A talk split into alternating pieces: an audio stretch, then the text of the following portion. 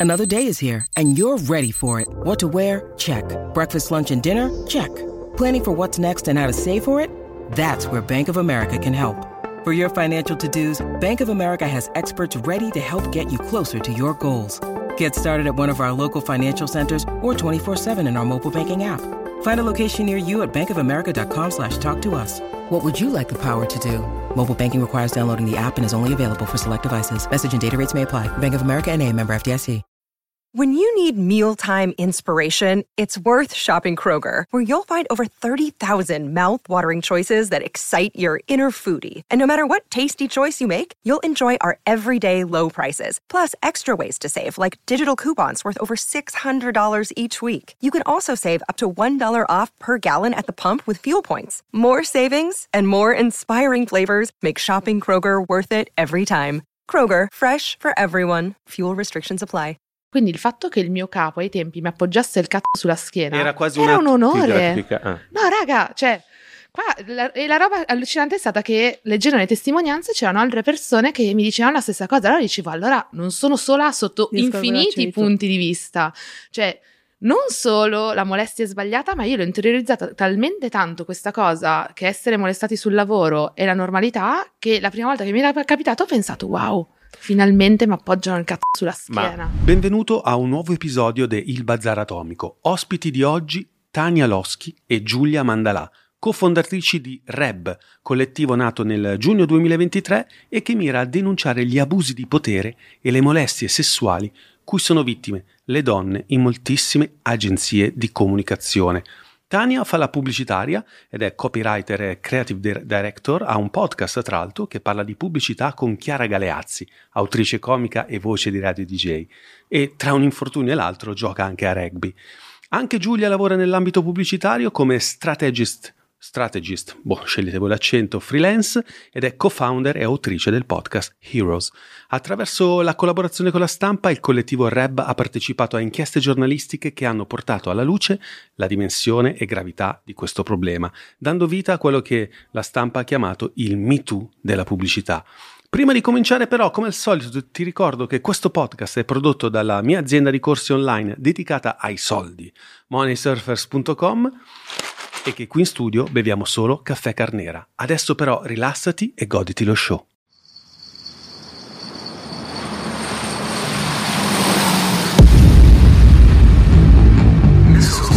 Il bazar atomico. Benvenute ragazze, il podcast è iniziato. Lo facciamo tutto così sottovoce. SMR. Perché verranno fuori cose scottanti e nessuno vuole finire denunciato. Benvenute, ciao Tania. Ciao, ciao, Davide. Ciao Giulia.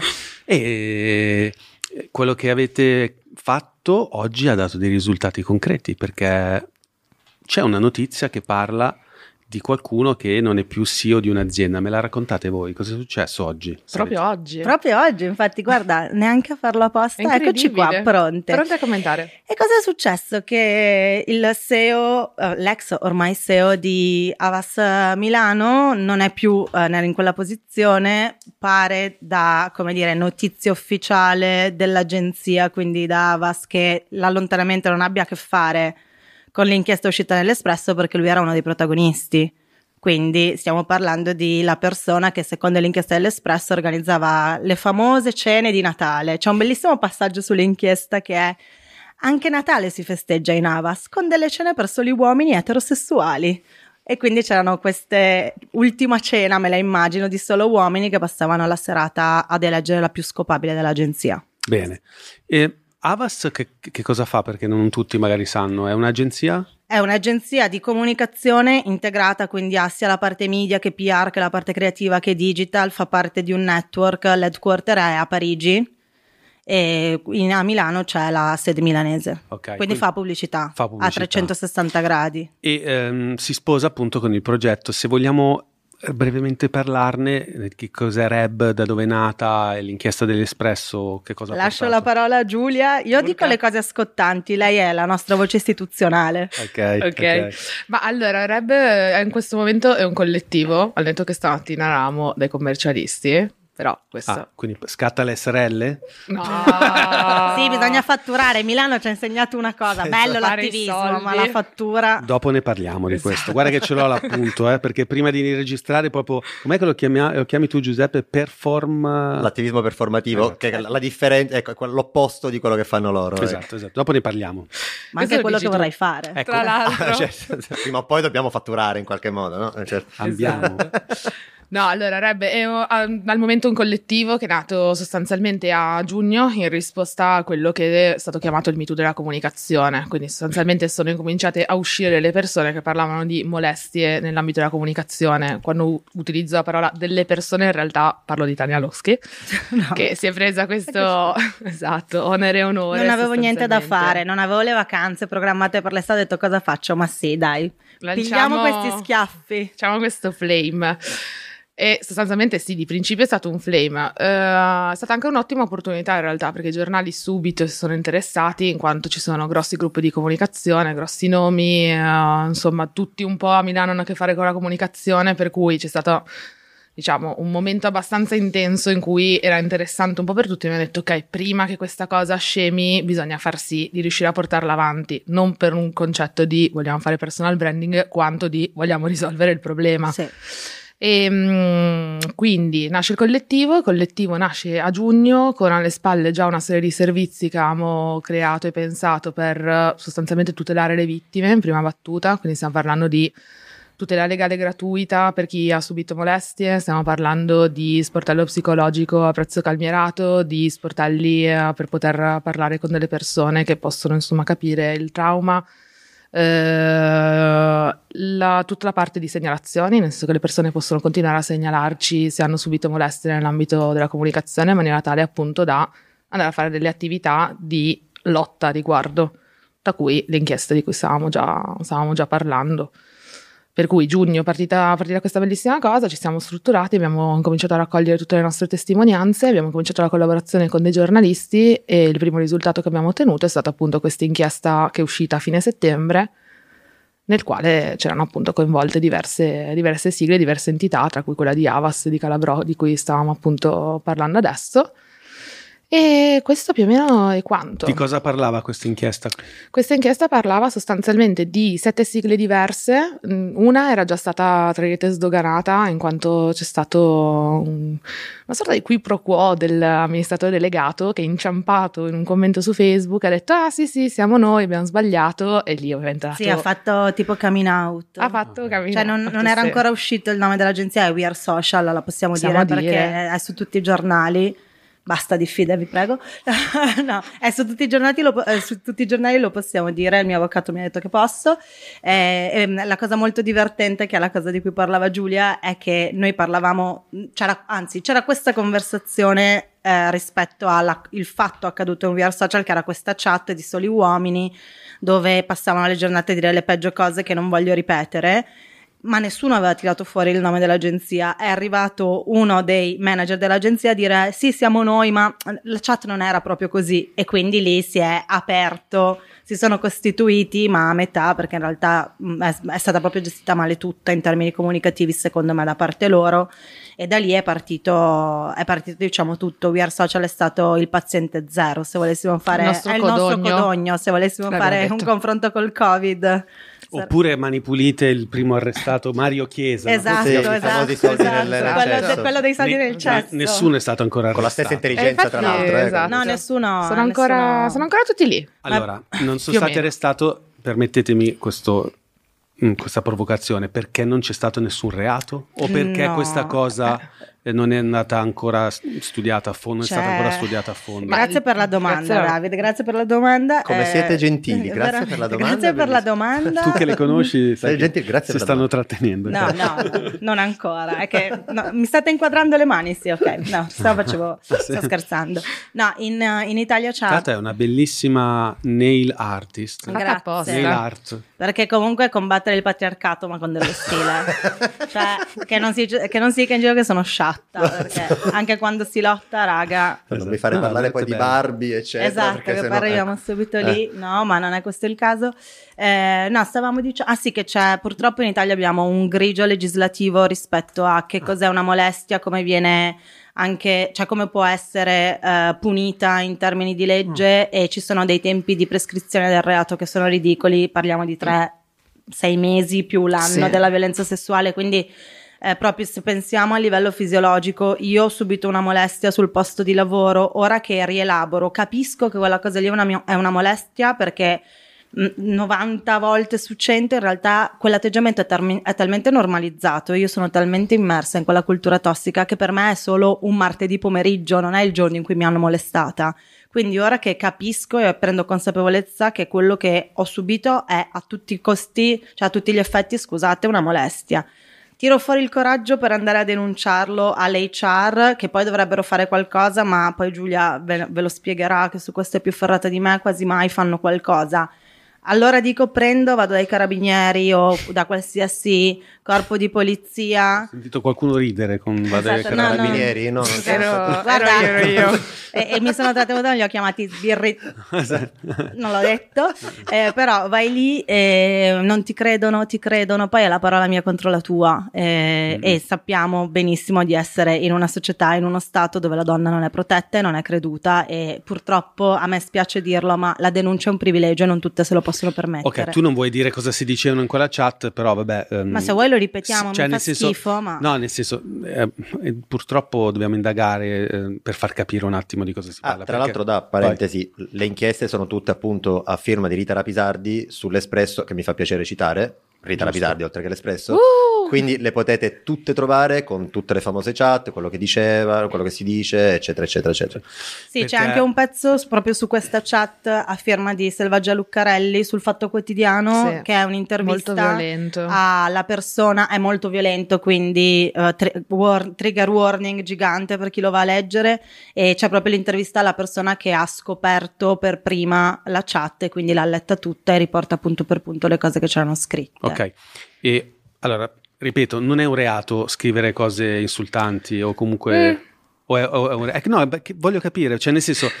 Io devo fare io coming out a questo punto. Io No, credo. allora, quando io lavoravo in azienda normali, quindi adesso non più da molti anni, eh, non esisteva WhatsApp, non esisteva. Però c'era tipo. E dove Madonna, scrivevate le porcate? MSN Messenger, ti ricordi? Ah, Guardare me perché Allora, se generazione. arrivava una. Lavoravo alla 3, Urca adesso arrestano tutti. lì. La diffida. Non, non c'erano, Non c'erano queste, non, non credo che si arrivasse a tanto, addirittura a costruire uno spogliatoio virtuale dove sfogare, diciamo, i- le, le nostre, come dire, eh, pressioni testosteroniche. Ma se arrivava una nuova dipendente, comunque tra amici si parlava di quel dipendente, si diceva come la vedi, come è fatta, com'è- da me c'è una nuova tipa, è figa, non è figa, cioè queste cose qui ehm, mi, mi rendo conto che lo fate anch'io. Cioè, mi rendo conto, adesso non lo farei più, ma l'ho fatto e non pensavo che fosse, potesse essere addirittura un reato, cioè che potesse avere una, una, una, diciamo, una, più che un reato, una, una, una reazione da parte eh, delle, delle donne che vengono a lavorare che magari io non percepisco in quanto uomo rozzo ancora giovane, ma che effettivamente contribuisce a creare un clima davvero tossico all'interno di, soprattutto all'interno di uno, uno spazio lavorativo. Quindi, al netto del fatto che ci possa essere o meno un reato, effettivamente questo tipo di dinamiche posso capire che possono creare una. Però il reato c'è. Ok. Cioè, questo è fondamentale. Eh, però io sono prescritto oramai. tu sei sai- ampiamente L'importante è prescritto. No, facciamo come No, no, fa- Mosca, sei già stato arrestato. Marisa, prendi il nome. Hanno già chiamato. Hanno già chiamato, Ah, già stato arrestato. Piazza La polizia è già a casa Quelle sua. 400.000 lire, Davide. Ci abbiamo visto tutti con quelle 400.000 in piazza lire. Aspromonte. eh. Che reato è? Ma Spieghiamo. allora, no, il cult- almeno no, facciamo no, ma che non è ma neanche il massimo incutere terrore negli uomini. No, ma invece è fondamentale. Però è cultura. No. Poi ne, ci Io arriviamo ho un altro punto di parlare- vista, ma prima Ok. faccio esprimere Giulia. No, allora, il reato di molestia di per sé al momento in Italia non esiste. Cioè tu non puoi andare in questura e dire voglio denunciare una molestia, quello no. Però ovviamente esistono degli, eh, come dire, altri ambiti nel quale rientra la molestia. Nel momento in cui è fisica diventa violenza, nel momento in cui verbale diventa diffamazione. Quindi il tema del ehm, però io non mi sono mai reso conto che quella cosa lì effettivamente poteva influire. Non è per una questione legale, è per una questione banalmente mentale, perché se tutti i giorni tu vai in ufficio e commettiamo dei bip e ti dicono che sei un lurido coglione, è diffamazione. Però questa cosa quando avviene sulla donna in maniera magari un pochino più tra le righe senza dire la parolaccia, ma è continua, ma non ti permette di accedere agli stessi spazi di lavoro, ma diventa denigratoria, eh, chiaramente, come dire, non è una battuta semi-cheat, ma è un qualcosa di uh, forte che va combattuto e che mm, ha, ci sono anche degli strumenti legali che fanno schifo, perché come diceva giustamente Tania, in questo momento la prescrizione è di tipo tre mesi, per intenderci, tempo che parli con un HR o tempo che riesci a trovare un modo per... Uh, ma te- tecnicamente cosa rischia un uomo? Che, che, o, una, o una, un, so, un uomo comunque che, che, che che, molesta verbalmente sì. una donna sul posto di lavoro? Eh, dipende sempre da, in qualche modo, la potenza, tra virgolette, della, della molestia sì. in sé e della diffamazione in sé, perché ad esempio è un tuo pari, è il tuo capo, dimostriamo che il sistema di molestia ha fatto sì che tu effettivamente non potessi accedere a determinate riunioni a determinate mm. uh, sedi, a determinati clienti, banalmente. Quindi chiaramente poi c'è tutto un riscontro. Uh, che, cosa, che cosa rischia? Da una sanzione pecuniaria tendenzialmente a, nel momento in cui si incomincia a entrare sulla parte violenta, anche a ben peggio. Cioè Andrea Giambruno. Sì. Sì. Tu, tu, tu, tu. Come, Proprio lui. Cioè, come lo definiamo? Cioè, l'ex, l'ex, l'ex, cioè, l'ex della Meloni. Eh, ha Ex. fatto qualcosa che rasenta la, la Beh, sì. il No, rasenta. No, no, no, è, è una molestia, è una molestia. Tra l'altro però- in video quella, quindi Tra l'altro diciamo in che- video è, è a 100% una molestia. Ma quindi però non c'è Totale. stata un'inchiesta perché non è stato denunciato perché le, le- Perché le non donne... è stato denunciato, Ok, certo. però volendo loro potevano. Assolutamente sì, Sì, assolutamente sono ancora sì. in tempo. Sono Qual è, ancora qual in è la tempo, camera? esatto. Siete ancora in tempo. Chiamate il numero in sovraimpressione.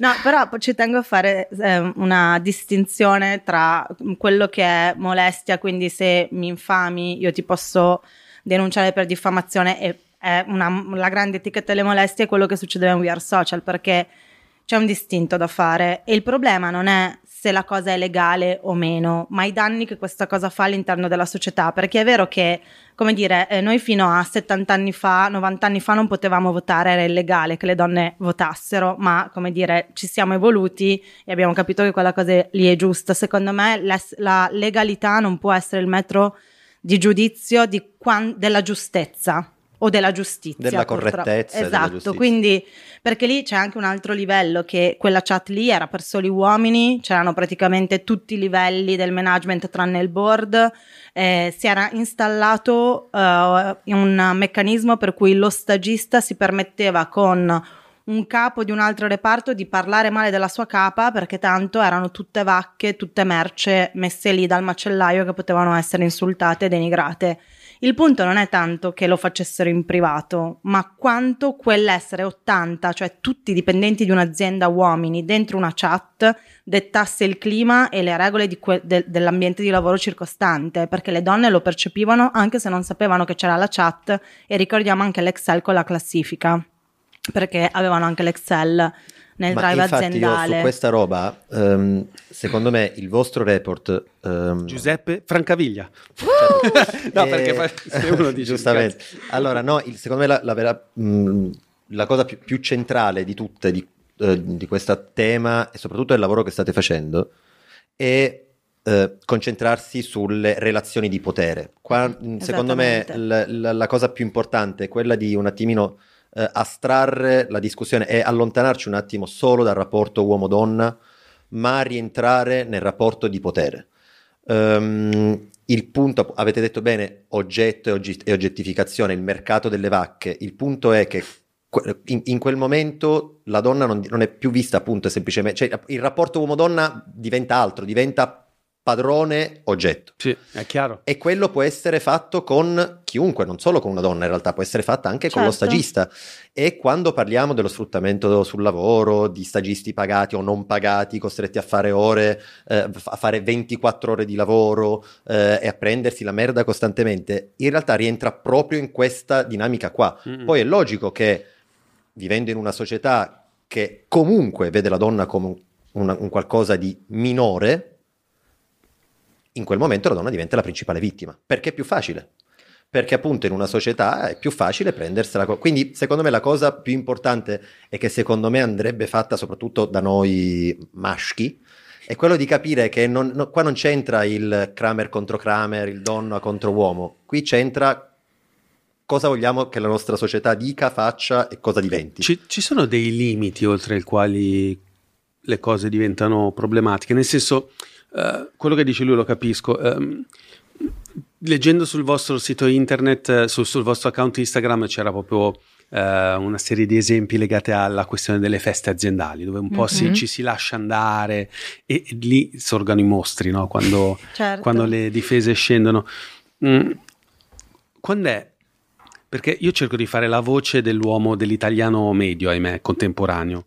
Dice, se io faccio un complimento a una donna, può essere, cioè, qual è il, il il confi- Io lo so, non mi guardare così. No, cioè, no, no, no, io sto ascoltando la domanda. sto cercando di fare della formazione. E io sto cercando di non prendere l'ennesima denuncia, Davide, ok? Paura, eh? Cioè, qual è il confine? No, perché io mi sa che guardo lei adesso.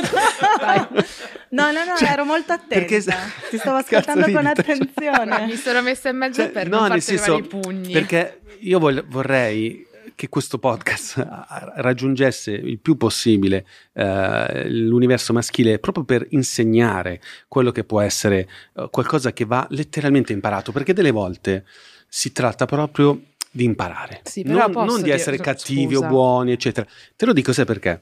Ehm, perché questo è fare cultura, cioè nel senso il rispetto fra i sessi. A volte basta solo che le donne spieghino e ci spieghino fino a dove si può arrivare con... Gio, posso cambiare al- posto? Allora, più che imparare è questione di, di integrare, perché veniamo da un background che Esatto. spesso fa scattare un automatismo che la parte in causa stessa sottovaluta l'impatto. Quindi Esatto. mi viene a da dire, alle volte anch'io... Abbiate mi- pe- pena anch'io di noi, io- No, no, ma io questo discorso lo capisco. Eh. infatti- Cioè, noi siamo cresciuti, almeno io, con Colpo Grosso, Berlusconi. Ah, ma- Cioè, faccio fatica, ho bisogno di imparare. Poi in realtà non è vero, perché adesso fa- faccio il coglione, ma sono qua davanti alla telecamera, io sono imprenditore da 15 anni.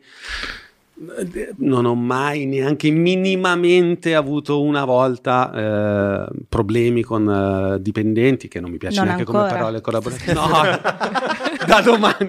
Perché non lo sai. Perché non riesco neanche a concepire il fatto che una posizione di potere possa poi ehm, produrre Anche questi... perché le sceglieva la sua ex, quindi... non- Eh, quindi a parte, eri- esatto. Però, però, eh, però, ecco, mi immagino che invece quello che serve tanto, che mi piacerebbe che uscisse qua nel podcast, è proprio questo incontro fra i Questo sessi. dialogo, Più che, sì, esatto, eh. più che lo scontro di dire, ragazzi, questa cosa mi fa sentire male, questa cosa mi fa sentire... Cos'è il complimento? Perché, non so, io ascolto, non so, la zanzara e lì c'è Mhm. proprio apri Vabbè. il coperchio del Sì. buco del culo del, Del piane- del- del paese. paese. E c'è tanti uomini che dicono, vabbè, oh, se io gli faccio i complimenti e una è figa, ehm, non capisco perché si deve incazzare. Spieghiamo, Allora, facciamo, faccio- eleviamo. Sì, elevia- eleviamoci tutti, anche perché io credo che, eh, e adesso userò, so che purtroppo è anche legata alla mia premessa, ma userò una parola che è respingente, ma il movimento femminista ha bisogno anche di alleati tra gli uomini, anzi assolutamente perché il potere è ancora nelle vostre mani. E noi da sole, esatto, e noi da sole non, le- non lo possiamo prendere, quindi Ma c'è bisogno di una collaborazione, ma perché è giusto, cioè io credo nell'ecosistema delle moltitudini e delle differenze. Ma il punto è un altro, è proprio il livello di ingresso, ehm, che è, è respingente di per sé. Uno, perché gli uomini pensano di dover imparare qualcosa o si aspettano, cioè la tua domanda è, lecita, ma ha un punto di vista che ha dentro, scusami, anzi non ha un punto di vista, ha un errore originale, che è che tu ti aspetti o pretendi che noi donne ti insegniamo qualcosa e la cosa che ti dobbiamo insegnare semplicemente è guarda i tuoi privilegi e destrutturali. Il punto è che non è che dobbiamo noi insegnarvi come dovreste compo- comportarvi e il problema è che lo state chiedendo dopo che avete costruito per millenni una società che privilegia solo voi e adesso siete qua a piangere e a chiedere ma ci spiegate cosa abbiamo sbagliato?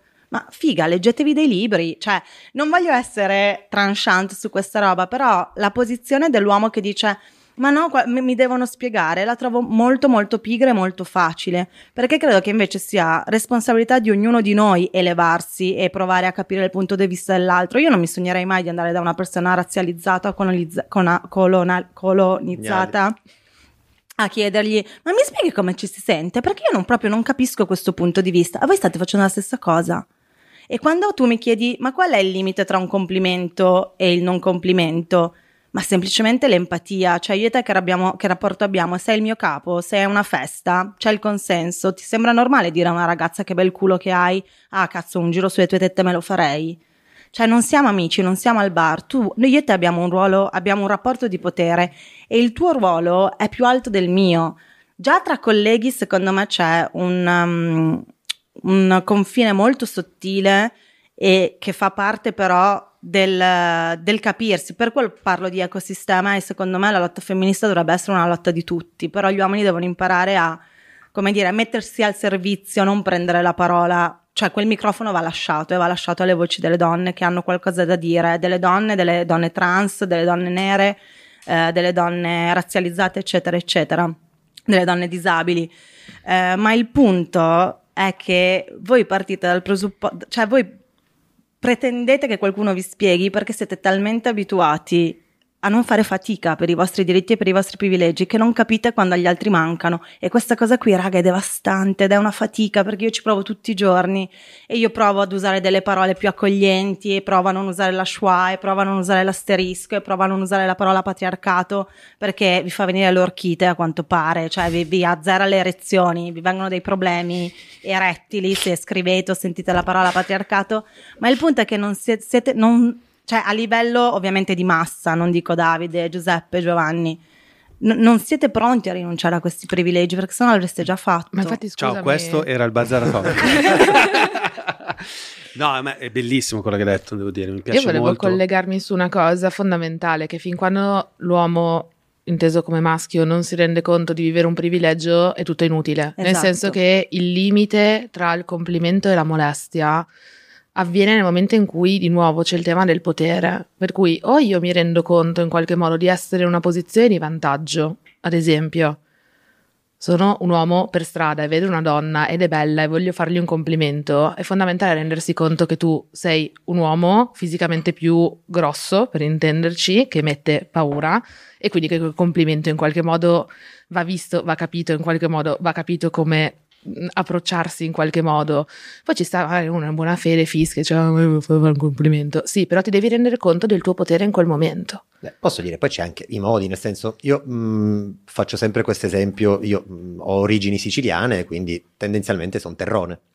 Se io vado al bar e il barista mi Quindi dice... lo possiamo dire adesso Sì, che l'hai sì, detto sì, tu, posso- si può, fatto ok, audio. la T-word si può dire. Eh, la T-word. Eh, se io vado al bar e il barista che non mi conosce mi dice vuoi terrone, cosa vuoi? Io mi incazzo e anche se lui mi dice stavo scherzando, ma chi ti conosce? Ma che cazzo, abbiamo fatto l'elementare assieme? No. Eh, se il mio amico mi chiama terrone, non- so benissimo che è un mio amico che non intende offendermi con quella parola. Se io per strada vado da uno e gli dico uè bella figa, non la conosco, non so chi sia, ma lei ha tutto il diritto di incazzarsi. Ma tra l'altro sull'esempio del terrone, probabilmente chi te lo fa te lo fa con un privilegio da nordico. Ma- Esatto, io- ma ma- ma- o- 100%. al di là del cioè, anche, se- anche stando solo sulla base del ma chi cazzo ti conosce? Sì, Cioè, sì. anche già solo su quello, a maggior ragione in un posto di lavoro in cui appunto rientrano quelle dinamiche di potere di cui parlavamo, se io sono il capo di una persona e le vado a dire cazzo che bel culo che hai, io le sto dicendo domani fammi vedere il culo. Fai in modo che io possa vederlo quel culo. Ma, ma c'è anche un altro problema. Cioè, gli sto me. dando un'indicazione, è come quando se il mio capo mi dice ah, hai fatto bene questo lavoro, io penso nella mia testa automaticamente devo fare così. Se io faccio così, lui mi Certo. dice bravo. Se il mio capo mi dice che bel culo che hai, io domani vengo col pantalone più stretto per farti vedere il culo che ho. Ma seco- c'è un altro livello su questa cosa, è che ed hai fatto l'esempio perfetto del tuo capo che dice a te bravo e alla tipa dice "Mm, che bel culo che hai. Quello non è un feedback lavorativo. Cioè, Eh, il esatto, fatto che il giusto. mio capo mi stia valutando per come appaio, se gli faccio sesso, se sono figa o se non lo sono, perché noi abbiamo raccolto un sacco di segnalazioni anche su questo, cioè il non essere abbastanza figa, quindi non fai carriera, non ti porto dal cliente, ti tratto come se fossi una cretina. Cioè tu mi- non mi stai valutando come professionista, tu mi stai valutando in quanto donna oggetto fisico da riproduzione, vacca da soma. Quella cosa lì non va bene perché io non sono qua per portare in grembo i tuoi cazzo di figli, sono qui per lavorare e tu non mi stai valutando con i giusti criteri e perché lo fai? Perché puoi permettertelo e non solo perché sei il mio capo, ma perché sei un uomo. Il potere non c'è solo nel rapporto eh, tra sottoposto e capo che ovviamente eh, va oltre i generi, ma il fatto è che voi in quanto uomini avete già un potere con cui nascete dal secondo uno, che è l'essere cresciuti, vissuti e che continuate a vivere in questa società che è patriarcale, quindi è, fa- è costruita sui vostri bisogni, sulle vostre necessità e su quello che pensano che sia la cosa giusta per voi. Poi è chiaro che è vostri bisogni, vostre necessità secondo un criterio totalmente tossico, perché io credo che il patriarcato faccia male alle donne quanto agli uomini, vi impedisce Eh sì. tipo di evolvervi, di essere in sintonia con i vostri sentimenti, vi richiede delle, degli, dei cliché che sono insostenibili per Beh, me. anche a Quella del livello, macio, cioè. anche a Esatto, livello la, di la mascolinità fragile, Cioè, ma esatto. Ci non- sono dei tantissimi contro, cioè nel senso eh, io mh, tendo a pensare che il modello patriarcale ehm, non sia una sorta di arma che l'uomo usa contro la donna, ma sia un sistema che sia l'uomo, che le persone subiscono. Per- Totalmente. per- perché l'uomo stesso eh, in, in questo sistema ha dei contro molto grossi. Qui adesso cioè, penso alle statistiche sui suicidi, cioè alla Mhm. pressione che questo modello porta. Ma poi tra l'altro è un sistema ridicolo perché è un sistema che lascia indietro il 50% della popolazione. Cioè come sì. possiamo Sì, pensare che un sistema che non spinga avanti, tra virgolette, tutti possa in qualche modo funzionare Non e efficiente bene? proprio, non è cioè, efficiente, in esatto. termini- È come avere un'azienda e pretendere che solo il 50% lavori e gli altri stanno lì boh, a stirare delle camicie, però che non- non- non- a livello sociale non ha nessun valore. Ci, ci hai dato una bella lezione, ti ringrazio, però io sono una persona pragmatica e quindi, cioè non so come dire, e quindi, Decostruitevi. Deco- and so, cioè non so come dire, ok. Date in terapia. Decostruirci, ok, ci. No, però non so come dire, per esempio, mi viene in mente il ruolo della, dell'educazione in famiglia, quanto è importante. Eh. Eh. Cioè, non so come dire, l'uomo che agisce in maniera brutale nei confronti di una donna, quanto eh, è vittima, tra virgolette, di una carenza formativa all'interno della sua famiglia, perché io vengo in una famiglia dove ho avuto tre sorelle, una mamma e un papà, cioè erano in maggioranza, forse sono stato fortunato per quello, dove ho capito bene che, quali erano le esigenze emotive di una donna, mentre invece la carenza di intelligenza um- emotiva dell'uomo medio deriva anche proprio da una questione tradizionale, Ma una questione cultura, sì, esatto, sì, cioè- non, non gli è mai stato dato neanche lo spazio per poterla esplorare o per poterla costruire. Però, guarda, ti faccio l'esempio opposto perché poi io non credo di avere la ragione in mano o in tasca, mm, si dice in tasca. Ma eh, io arrivo da una famiglia fortemente patriarcale, cioè mi- mia madre è mh, ancella del patriarcato, suo malgrado, cioè lei non lo riconosce, non ha gli strumenti per poterlo capire, ma è quella cosa lì e mio padre lo è stato, lo era, per cui io arrivo da quel tipo di... Io sono stata cresciuta come la cosa che devi fare quando sei grande è trovarti un tipo che ti mantenga. Questo è stato... Io ho detto, ok, farò il contrario. Questo non mi piace. No, però io sono riuscita a decostruirmi leggendo, informandomi e io ero immersa fino alle orecchie in quella cosa lì. Cioè, quando ho iniziato a farmi le prime domande... Cos- cos'è che ti respingeva di quel futuro? Il fatto che non era assolutamente quello che mi immaginavo, cioè eh, la- a me quan- lo, lo scatto, il click me l'ha fatto fare l'idea di dover dipendere da qualcuno. Quella cosa lì per me era limitante per la mia libertà. Quindi il tuo valore era la libertà. La- il, il mio valore è stato la libertà, sì, e la curiosità e anche il fatto forse di eh, quella cosa che hai da adolescente, ora non voglio entrare troppo nel mio personale, ma quando No, vedi non tuoi... siamo a One More Time, non No, credo. Si chiama così quel podcast dove fanno tipo Marzullo. sai? Esatto, sì, faccio una domanda e si dia una risposta. Mandiamo E la Magari risposta nella tua camera Una foto di lei da post- bambina. i poster, Esatto. E adesso entra la mia maestra delle elementari. i poster nella Vestita da cameretta. principessa Esatto. che stira. Oppure sai che anche alla Rai quando va un ospite veramente fanno vedere tutta la prima di- dell'intervista anche Esatto. Fazio lo fa, Sì, fa sì, vedere sì. tutta la quello vita. era un po' da Mara Venier. Esatto. Esatto, sarebbe Bello, stupendo. Sarebbe- Beh. Un giorno lo facciamo. Ma quello è un, mondo, la è un mondo più facile. Eh, ma, Eh, ma- perché non abbiamo un bello slideshow delle mie scuole? La tua maestra elementari è qui! Oh, la maestra Maria Grazia. Ciao maestra. No, secondo Salutiamo. me Eh, ci no. avrà anche lasciato. No, ma il, mm, secondo me ho avuto anche quella cosa del proprio lo spirito adolescenziale più banale, eh, non credo di essere speciale, che ad una certa dici io non voglio fare la fine dei miei genitori, io non vo- e io ovviamente avevo come ruolo mia madre, vedevo questa donna ancora giovane perché mia mamma è molto giovane. eh, che non aveva quello che io avrei voluto avere, cioè una vita al di fuori dal ruolo di madre. Mia mamma è, ma, e, e lo dice anche con vanto, lei fa "Ah, l'unica cosa che ho sempre fatto nella vita è fare la mamma, perché poi è diventata madre molto giovane, ha avuto mio fratello a 19 anni e me poco dopo. E quella cosa lì per me è sempre stato, io quella vita no, io voglio fare qualcos'altro, io voglio avere la mia indipendenza. E da lì sono riuscita a decos- de- Costruirti. de- decostruirmi. Madonna, le parole, raga, sono difficili. Fortuna Manco ci che- lavorassi, manco facessi la copywriter. No, ma e, e come ho fatto? Ho iniziato a leggere, informarmi, ascoltare. eh, c'è internet, raga, abbiamo internet. Invece di usarlo per scrivere dei commenti di merda sotto ogni cazzata, iniziamo ad usarlo per evolverci. Però sono sicura, eh, per, per connettermi alla cosa che stavi dicendo, che è chiaramente un costrutto sociale e va decostruito a livello sociale, cioè l'educazione deve partire ovviamente dalla famiglia, anche solo nel... C'è, c'è questo bellissimo concetto che in Francia chiamano la charge mentale, che è la divisione eh, non solo dei- delle mansioni nella casa, ma proprio di tutto il carico mentale che ha a che fare con la coppia e la famiglia. E ovviamente questa cosa qui è quasi al 90% sempre sulle spalle della donna e in Francia se ne parla, appunto, gli hanno addirittura dato un nome perché stanno provando a ridistribuirlo in maniera più equa, che non è solo chi fa la cena, ma anche eh, cosa facciamo il prossimo weekend con i bambini, chi si occupa di queste cose. Invece erano tutte eh, responsabilità che erano state automaticamente attribuite alla donna che poi però deve anche lavorare, che poi però deve fare anche altre cose, quindi arriviamo a una saturazione che non ha senso. E iniziare a ragionare anche su queste piccole sfumature secondo me è essenziale per decostruire tutto il sistema patriarcale. Eh, infatti c'è quella parolina che si usa ogni tanto, forse non troppo, che è quella appunto di sistemico, cioè noi dobbiamo parlare, dobbiamo cominciare a ragionare di un, eh, di un fenomeno che appunto è intrinseco al sistema stesso. E, e questo secondo me poi ci aiuterà anche poi a collegarci magari a quello di cui parleremo dopo.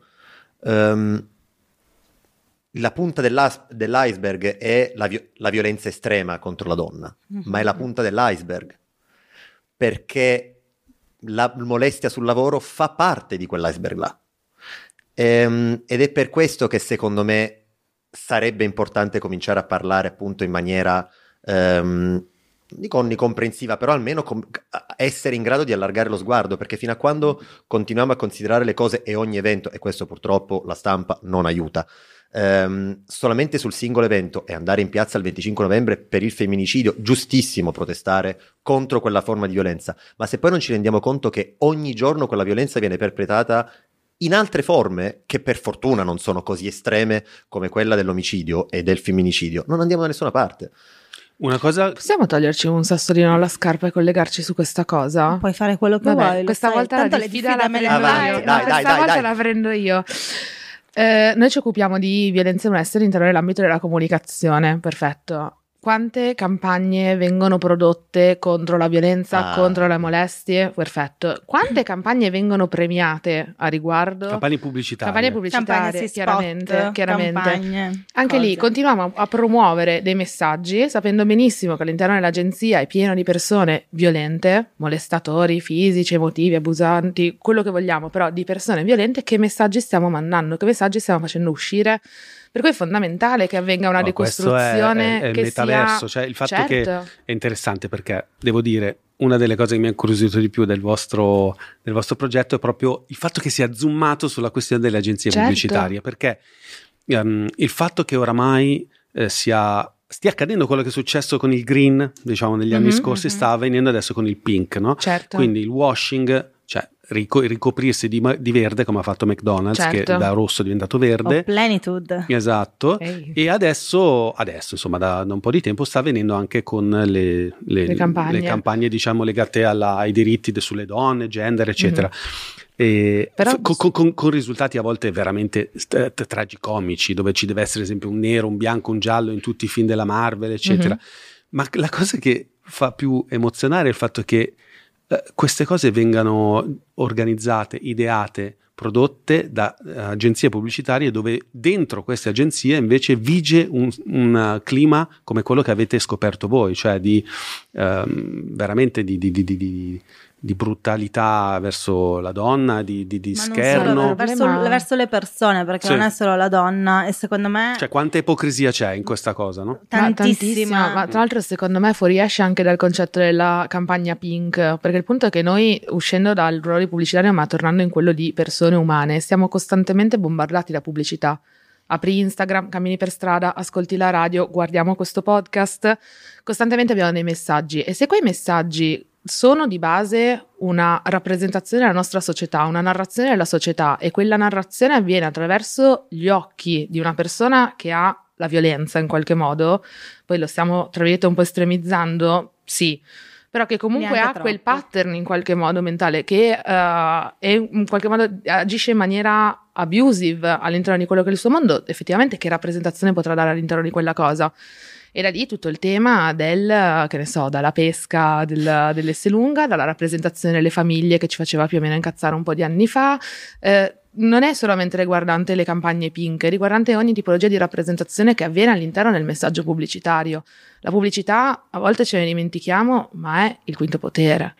Tra l'altro, sì, noi ridendo e scherzando prima di registrare questo podcast, voi ci avete chiesto, ma ci sono delle cose che preferite che non affrontiamo? E io e Giuseppe e Giovanni abbiamo detto, guarda, finché siamo un podcast indipendente possiamo fare quello che vogliamo, perché magari non è proprio arrivato immediatamente alla testa delle persone, ma proviamo a fare questo semplice grafico.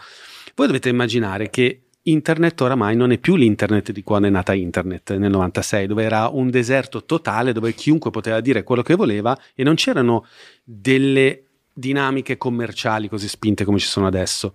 Oggi internet è il posto dove vanno gli occhi delle persone per il 90%, ahimè, del tempo della giornata e dove vanno gli occhi delle persone ci si ficcano dentro giustamente i brand e le aziende. Questi brand fanno campagne pub- che sono coloro che pagano le campagne pubblicitarie che a sua volta pagano i creator. Quindi c'è un anello che si chiude. Voglio dire, andare contro le campagne, scusate, le, le- le agenzie pubblicitarie vuol dire indirettamente andare contro i brand e quindi vuol dire darsi la zappa sui piedi e nel, cos- nel vostro caso fare fatica a trovare lavoro, fare fatica perché è il potere. Io non sono un complottista, però è evidente che quando vai contro i media, vai contro la pubblicità, vai contro i brand, ci sono delle cose che puoi dire e delle altre che non Qua puoi si dire. aprono È un giusto o no? miliardo di Sì, sì, capitoli no, è giustissimo. possibili. Io cioè- aggiungo un, un ulteriore anello a questa catena, Vai. e cioè, come diceva per esempio, insomma, Tania all'inizio parlando di Avas, molte di queste non sono solo agenzie pubblicitarie, sono centri media, Certo. distribuiscono la pubblicità e la pubblicità è la fonte primaria di, eh, di reddito e di introiti per i giornali, Ta-da! per i media di oggi, soprattutto quelli digitali tra l'altro, che Già. ovviamente non vanno in edicola, vabbè edicola- infatti la notizia di oggi non è uscita su nessun giornale. Neanche l'inchiesta de- del 29 settembre, l'inchiesta che è uscita sull'Espresso è stata ripresa dal New York dal New York Times. Times, ma in Italia non l'ha, non l'ha Quindi ripresa nessuno. io dico, amici nessuno. complottisti, eh, Novax, putiniani, che pensate che c'è la propaganda statunitense, per una volta concentratevi su questo tipo di, pro- di- di- di- di- di cospirazione, perché è molto più evidente ed è molto più Ma non è neanche una cospirazione, è proprio come funziona la macchina. Esatto. Cioè, sono gli ingranaggi che funzionano così. E scusa, adesso mi tolgo io un sassolino. Vai. Perché quello che hai detto è sacrosanto. E eh, forse questa cosa non è molto chiara alle persone perché io da quando è, è scoppiato tutta- tutto questo casino e da quando insieme a Giulia e alle altre persone portiamo avanti il lavoro di Reb ehm, sono stata accusata di farlo per la visibilità, per trovare nuovi lavori Eh, volevo rassicurare tutti che non sono diventata Chiara Ferragni e che è successo proprio l'opposto. Io sono diventata radioattiva, la gente non vuole lavorare con me. Che in fondo un po' Chiara perché, Ferragni. Esatto, po' ade- Adesso. esatto, Chiara Ora Ferragni sì. adesso. adesso sono come, come Chiara Ferragni. Mic No, no, è lei che è come te. È lei che è come me, però volevo rassicurare tutti quelli che continuano incessantemente da otto mesi a dirmi che lo faccio per la visibilità, che lo faccio per trovare nuovi lavori, che magari, Ma magari, magari. ma magari succedesse invece no, la gente non vuole lavorare con me perché io sono associata a Reb, perché io sono purtroppo in mio malgrado il volto di questa cosa e per riconnettermi alla primissima cosa che ha detto Giulio, Giulia, scusami, Uh, eh, Fatto lapsus. male. Eh, lo so, lo so, Giulia, mi spiace molto, poi ne parliamo. Cosa, Esatto. fai, cosa fai stasera? Ti porto a cena. Posso Grazie. guardare io? Scusate, la chiedo, eh, per un amico. Guarda che siamo ancora dentro i tre mesi di prescrizione. La eh. denuncia. Iniziano da ora. esatto. Marisa, prendi nome e cognome. Eh, no, che Reb nasce ovviamente per un motivo eh, sacrosanto ed è che questa non è la mia causa o la causa di Giulia, ma è un problema che c'è nel nostro ambiente come in tanti altri perché è un problema sociale e va portato insieme in maniera collettiva. Ma c'è purtroppo, e mi spiace dirlo, anche una componente un po' personale ed era che io non volevo più essere in mezzo a questa cosa. Io non volevo essere, ad una certa, per circa un mese, io ero la persona di riferimento del Me Too della comunicazione, ma io non ho gli strumenti per gestire questa cosa perché non sono psicologa, non faccio la creator e io mi sono trovata i DM di Instagram intasati, mi arrivavano veramente 300-400 messaggi al giorno di persone che si aprivano con me e io non Wow. potevo gestire quella pressione e quel senso di responsabilità. Io, io continuo a sentirmi inadatta a questo ruolo e a disattendere le aspettative delle persone che sono intorno a me e che mi chiedono una mano e io non so perché purtroppo non, non sono stata capace di aiutare me stessa quando ho subito io delle molestie, eh, per cui per me Reb mi ha salvata perché ci siamo messe insieme tantissime persone, ognuna con il suo- la sua competenza e siamo riusciti a fornire quegli strumenti che io da Vabbè, sola è non avevo. È tantissimo. E- Però capisci quanto è assurdo che la gente continui a dirmi lo fai per la visibilità. Sì, io non penso no, che- beh, lo, lo- lo dice perché effettivamente è un trend questo. Ne abbiamo Esatto. parlato con Ma quanto fa schifo Marco che le Spinelli. molestie siano un trend, raga, No, ma no, no, no, io non no. voglio vivere in questo mondo. Purtroppo- Purtroppo, sì, no, è un trend- Sassolino, lo sono state anche le malattie in passato, un trend. Beh, certo, Eh, certo, certo. No, un trend il fatto di prendere una, un- come dire, una, una causa Ma certo. e farsi paladino perché quella causa lì poi ti porta notorietà, ti porta visibilità. Ah, Ti porta a non lavorare, hashtag raga. attiviste, Ti eh. porta a non Io lavorare. non so se vi ricordia- ci ricordiamo l'hashtag attiviste all'isola sai dei famosi. eh? mentre, mentre qua. parlavate, Ta ta ta a, po- non- a proposito di Chiara Ferragni, che non è che a me non me ne fotte un cazzo di cosa sta succedendo, però mi, mi ha aperto una lampadina. Mi ricordo che a Sanremo la Chiara Ferragni ha fatto un po' un monologo sulle donne, mi sembra, no? Mm. E c'era la, la- la- quella di Tlon, come si chiama? La, mm, Gancitano. la Gancitano che ha detto ma ben vengano queste signore eh, come una volta succedevano le nobili oppure le borghesi che non avevano un cazzo da fare la mattina e la sera che si facevano testimonial di una causa progressista eccetera meglio così che niente voi cosa ne pensate perché io vi dico Eh. una volta un mio amico in tempi non sospetti mi aveva mandato una, diciamo, un file, un PDF dove c'erano i macro trend che avrebbero coperto il prossimo decennio. E ovviamente fra questi c'era la questione della- del- dei diritti delle donne, delle minoranze e anche la meditazione, eccetera. Per esempio, Chiara Ferragni la vedo che è sempre stata molto attenta ai trend sociali, no? Mhm. anche sulla meditazione, tant'è che abbiamo avuto la stessa insegnante di meditazione, poi io so da fonti certe che non medita più, Sì. ha fatto due post è per dire eh, purtroppo po' e neanche, e neanche il suo ex e si è visto anche lì, cioè perché lì è stato fatto un- credo un Ma Chiara tentativo Ferragni è un brand, viene analizzato, si vede che cosa manca, manca del green, facciamo le cose green, manca la parte un po' più così fancy, facciamo le cose fancy. Noi Ma non ecco, siamo un brand. però noi non nel siamo vostro un ca- brand. ma nel vostro caso, scusate, non nel vostro caso, cosa ne pensate? Cioè, è comunque utile che una celebrity si occupi anche per motivi, diciamo, di opportunità personale, di cause importanti come queste? È comunque Mm. utile o, co- o meglio che si ma- rimanga nella purezza come, Siamo vo- come voi? discordanti secondo me. Tu vai Giulia, poi io, ne ho- poi io mi alzo e me ne vado. No, Io voglio Sarebbe la prima volta. Le due sono d'accordo. Sarebbe la Perché prima Io volta. la mia idea ce l'ho. Allora, no, perché di questa cosa in realtà era già capitato che internamente a Reb abbiamo, non dico litigato perché non si litiga, abbiamo discusso Ok. in maniera molto forte riguardante delle cose. Io ricordo l'esempio della newsletter, non diciamo chi, cosa e come, però c'era stato sostanzialmente questo uomo che a un certo punto aveva Mm. mandato una... Ah, già Eccoci uomo. Ah, questo è, aspetta, questo era per l'uomo o per chi era? no, perché mi è venuto in mente tutto... Ah, Eh, ah, ok, no, perché... Sei, tor- sei tornato perfetto. C'era questo uomo che sostanzialmente diceva, inizialmente aveva fatto uno statement, diamo, scusatemi un, un ingombro, eh, una persona della comunicazione eh, che diciamo eh, ha una newsletter, comunica sui suoi social, per cui ha un discreto seguito. Eh, inizialmente a giugno disse una cosa tipo, ah ma io con le molestie non c'entro niente, non mi riguarda questa cosa ancora una volta che gli uomini in qualche modo, in quanto uomini poi sono interni a questa cosa, per cui aveva messo una distanza. Dopo un po' di mesi manda una newsletter in cui sostanzialmente all'interno dice eh, avevo promesso di non tornare più sul tema, mh, però ho fatto dei ragionamenti ed effettivamente mi sono resa conto che questa cosa riguarda anche me, in quanto uomo, in quanto uomo di comunicazione, in quanto a che fare con queste cose, faceva tutta una serie di ragionamenti in cui diciamo che siamo partiti male. Ah, C'è stato un momento in cui si è reso conto, ha detto delle cose, diciamo che il cammino dal mio punto di vista è ancora lungo, però ha già fatto dei pezzi in qualche modo. E se penso che la sua community in qualche modo come lui all'inizio poteva essere questa cosa non mi riguarda, io una persona di questo genere la vedo come un compagno, diciamo no, però dall'altra parte sono anche contenta che esistano queste persone che riescono a fare un po' da ponte, perché purtroppo il salto quantico, tra virgolette, tra non rendersi conto di avere un privilegio a la- l'essere decostru- decostruiti è un percorso lungo, un percorso impegnativo. Per cui il fatto di avere delle fasi intermedie con persone anche di questo genere per me potrebbe anche essere. Poi se mi dici Chiara Ferragni sul palco, sì, no, quant'altro, io dall'altra parte dico cazzo Sanremo comunque lo guarda anche mia madre, che è simile alla sua di cui abbiamo parlato prima e cazzo sentirsi dire sentiti libera probabilmente era importante per lei e probabilmente Pensati. Pensati. Neanche sentiti ancora prima. esatto.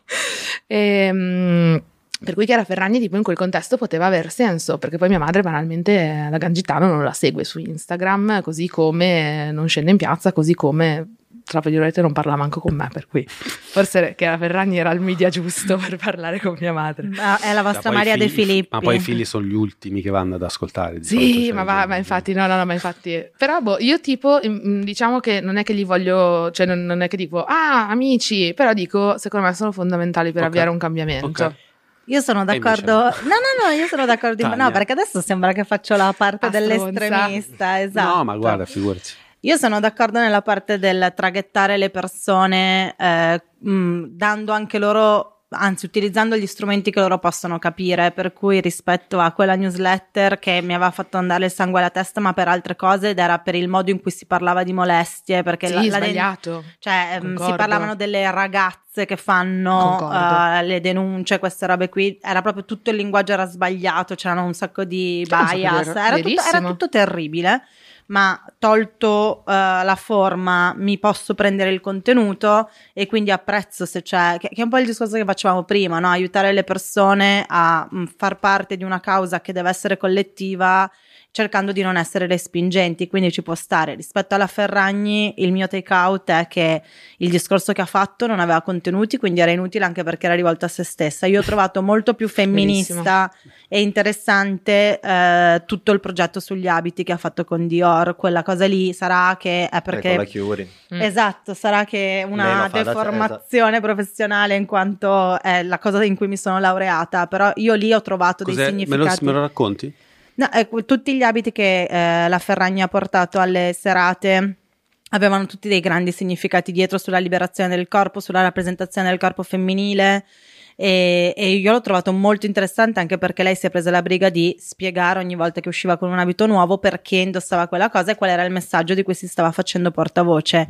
E quella parte lì l'ho trovata molto interessante anche perché, e torniamo agli strumenti, ha usato non solo un palco che è la cosa più democratica e universale che abbiamo in Italia come Sanremo, ma ha usato una cosa che possiamo capire tutti, cioè la moda, che per quanto fosse moda di lusso perché parliamo di Dior, è comunque un abito che anche mia madre lo capisce, non ha bisogno, cioè lo vede, lo percepisce, poi magari non, non vede tutti i sottolivelli che ci sono di lettura, però cap- sa che cos'è quella cosa lì, sa che è un vestito che ha le forme della donna e poi sente la Ferragni che gli spiega perché il corpo della donna è ancora censurato, è ancora oggettificato, viene sempre sessualizzato e quindi qualcosa se lo porta a casa. Sicuramente è più facile che mia mamma si avvicini al femminismo guardando le sfilate degli abiti di Dior piuttosto che iniziando a leggere il secondo sesso, per esempio. Cioè, non credo che mia madre leggerà mai il secondo sesso, quindi se riesce a farlo guardando. non- sì, io l'ho letto intanto. Tutto? No, metà. Allora, è un mattone, è un mattone. Sai però su questa cosa qua, secondo me, anche lì dovremmo cominciare ad imparare di nuovo che ci sono dei livelli. E cioè,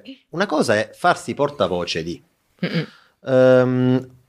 Per ora si sta parlando tantissimo su Netflix del documentario che racconta la, mi pare- si chiami La notte che ha cambiato il pop, cioè eh, Ah, certo, l'ho visto quello, bellissimo. Allora, quello è- su We Are the World. Esattamente, Mm. sulla creazione di We Are the World. Ora, ehm, quegli artisti che erano i più grossi artisti del momento si fanno portavoci di una causa. Non sono attivisti della No. causa, Mhm. Anzi, sono dei portavoci. Punto. Eh, se penso invece a Marlon Brando che rifiuta il- l'Oscar per far andare la nativa americana a prenderlo, per quello è essere attivismo. Tu stai, ed è quello che un po' ci dicevamo prima, tu stai rin- mettendo il tuo privilegio a disposizione Yeah. di una causa Mhm. e accollandoti rischi. Il Michael, Michael Jackson che va a cantare We Are the World non ha rischi in quel momento e non è che questo sminuisca quello che fa, cioè benissimo che lui partecipi a quella cosa, ma attenzione a non prendere Michael Jackson, Bob Dylan, tutti quelli che c'erano là come gli attivisti per l'Africa, perché non lo sono. Sì, sì, no, ma poi in quel caso loro non volevano neanche Però esserlo ca- perché non ne avevano bisogno. No, ma eh, cioè, proprio Cioè, la differenza, cioè capire la sì, sì. differenza fra il portavoce o Eh, farsi portavoce e invece essere Sì, attivisti. Sì, e poi- però sono tempi totalmente ere diverse, Sì. cioè nel senso che oggi non- con i social media tu a- Eh, però attraverso oggi do- dobbiamo questo- capirla questo grigio, capito? attraverso questo grigio c'è gente che ci campa. Eh no, esatto, Certo. dico, dovremmo Cioè, riuscire di nuovo Perché, a capire capito, quali sono le differenze. faccio, come diceva Marco Spinelli, a lui vero attivista sull'ambiente e della questione dei mari, eccetera, lui dice: Ma quanti ce n'è che si inventano attivisti dell'ambiente e poi fanno mega spottoni perché sono bravi a fare le foto, bravi a parlare e si fanno grossi contratti con mega brand, North Face, Patagonia, eccetera, fanno una vita della Madonna, non lavorano come dicevi te prima, e fanno invidia alle persone che invece lavorano in ufficio, ma in realtà di quella roba lì non gliene fotte un cazzo e anzi Esatto. poi alla fine non hanno mai levato neanche un pezzo di plastica da uno Questo è scoglio. famoso cosa- attivismo Sì, questi sono i peggiori. Poi dall'altra parte c'è tutto il tema di farlo un po' un po', non so come dire, cioè nel senso magari c'è anche chi, eh, come dire, ha degli oceani in qualche modo non gliene frega, non gli interessa, ma the point is che poi dopo fanno gli influencer per campare e quindi è la difficoltà di far coesistere in qualche modo la causa con il capitalismo. Esatto, Torniamo sempre ritorniamo- Poi posso fare io una Perché- domanda a Giulia? lì. Dimmi, Perché questa cosa è molto interessante, poi me la faccio anche a facciamo me stessa. diventare... Eh, ma- È il nostro- Tagliamo gli uomini, Esatto. parliamo io e te. Ciao, allora, la T di atomico Oggi- diventa la T di Tania. La sistemiamo? Togliamo, Cioè- diventa atomico. La bazar- atomica. Sì, esatto, esatto. fateci una E. La eh, bazzara. Un po', La mettiamo bazar- delle joie, atomic. La gazzarra atomica. Atomicu. No, Poi dicono che le femministe non sono simpatiche. dai, amiche, io faccio un che non facciamo ragazzi, ridere. È cioè- troppo, allora, è troppo facile Boh. essere simpatica a Bazar Atomico perché Titolo della puntata: l'ambiente. Le femministe fanno ridere. Ma anche a riflettere. Raga, ce l'abbiamo. No, Questo era in omaggio. Vedi che bello fare le puntate con le pubblicitarie. esatto. Cioè, Troppo le- facile. Già fa- hai già fatto tutto. No, è la mia domanda per te. Tu ti senti attivista? Ma sai che è una cosa sulla quale sto riflettendo tantissimo in questo periodo e sto per incominciare. Scusa, non volevo farti il piedino, C'ho le mo sono gambe fottuto. lunghe. è già la seconda volta. Le cioè, lunghe. Questa è una molestia fisica. Esatto. Qua- Se le stiamo C'ho un anno, eh. Qua c'ho un anno di tempo per venirti a prendere, Davide. Salutiamo il Pierlu. Esatto, il nostro avvocato. Ehm, no, grazie alla domanda. È una cosa sulla quale sto riflettendo tantissimo in quest'ultimo periodo e penso che sto incominciando a capire che sì, sono un attivista. Ok. Ok. Sì. Beh, non c'è niente di male. No, no, no, io- No, no, no, non è che mi vergogno, è che nel senso, cioè, passare, cioè, io incomincio, È che è una cioè, responsabilità, raga. Cioè, Allora, è c'è una cosa- fatto, Ok. È una responsabilità. cioè, nel senso, una cosa che mi ha Tu sempre fatto moriresti ridere. per questa causa? Assolutamente sì. Ma ragazzi, sono andata così vicino. ne Cioè- abbiamo parlato, ti giuro, recentemente. Diciamo di che questa cosa. professionalmente Sì, siete sì, già sì. morte. Quindi in No, realtà- allora, diciamo che Adesso Abbiamo no, un no, piede no, nella fossa. più che morte, diciamo che... ehm, Beh, si può risuscitare comunque. Sì, Qualcuno eh, ce l'ha a insegnato. livello Schumacher, però io ho la possibilità di riprendere, cioè anzi no, io mi sto- no, alla fine mi facciamo, la riprendendo, diciamo che nel periodo proprio quando era fortissimo fuori, Rebber ovunque, questa cosa era sulla bocca di tutti, ovviamente, ma io li capisco, cioè non, non mi sento di fare una colpa o di dire me tapina che non ho lavorato per mesi, io lo capisco, era cioè per una persona che mi deve dare lavoro e che lavora in un'agenzia, perché i nostri, noi siamo due freelance, i nostri clienti sono principalmente delle agenzie. Ma come puoi pensare di portarti dentro una che ti fa le pulci su tutto, che sai che ti guarderà se qualcuno ha sbagliato, se- cioè è un rischio troppo grande, io lo capisco, mi fate schifo comunque, ma io lo capisco. Quindi non, non sono qua a piangere, però tipo io non mi sento una Ma quando, quando avete deciso di eh, dare inizio a questa attività, Mhm. Eravate coscienti dei pericoli che potevate Assolutamente rischiare? no. E co- io no. Sì. Ah, Io ancora adesso non so, ma no, ma No, Davide, tu senso- mi vedi qua, ma io passo le giornate o a piangere o a incazzarmi e b- b- scrivere un sacco di robe o sul letto così Ok. sperando che Dio mi prenda. E nonostante questo lo continuate a fare. Qual è Sì. il motore che vi spinge? Per me il, fu- io, io I lo- soldi. No, il, Il so- per me i successo. soldi e la visibilità. La No, visibilità. per me è- sto per dire una cosa forte, quasi da Vai. Giovanna d'Arco. Per me è un, so- è un fuoco sacro. È il mio fuoco sacro. Finalmente fare questa cosa, fare reb, aiutare delle persone, riuscire a cambiare una cosa che a me ha fatto male per anni e sapere che le persone che verranno dopo di me potranno trovare un piccolo angolino del mondo che è l'industria pubblicitaria, che comunque non è che stiamo parlando di un paradiso, ma di una cosa di cui potremmo anche fare a meno, però sapere che potrebbero trovarlo meglio di come l'ho trovato io è una cosa che mi fa far pace anche con il lavoro, che è un, un lavoro ovviamente figlio del capitalismo, eh, che è un lavoro che mi ha tolto gli anni più belli della mia vita, che è un lavoro che mi ha fatto stare male fisicamente, emotivamente, eh, che mi hanno venduto un sacco di bugie perché ti vendono il sogno della mega carriera a Milano e poi in realtà mh, fai lo stagista anche quando hai 10 anni di esperienza perché ti pagano 1200 euro e devi lavorare i weekend, le notti. Quindi in realtà per me è un modo per restituire quello che io non ho potuto avere, cioè della giustizia, non so come dire, qualcosa di migliorativo. E poi anche a livello personale, cioè per gli altri mi fa stare bene, infatti è il motivo per cui continuo a prendermi proiettili per tutti, sto male, cado, piango, lei lo sa, tutte le persone che attorno perché per fortuna ho una ottima rete di supporto emotivo, sanno che ho dei momenti mo- di molto down perché è, una, è, è molto pesante essere così esposti, non No, è una raga, cosa che ho mai voluto, merda, è una merda. Però poi se penso a... Cioè, per cento messaggi che mi arrivano dove mi, mm, mi si augura lo stupro, mi si augura di essere molestata, mi viene detto che sono una stronza, che sono falsa, che sono una rivista, che lo faccio per la visibilità.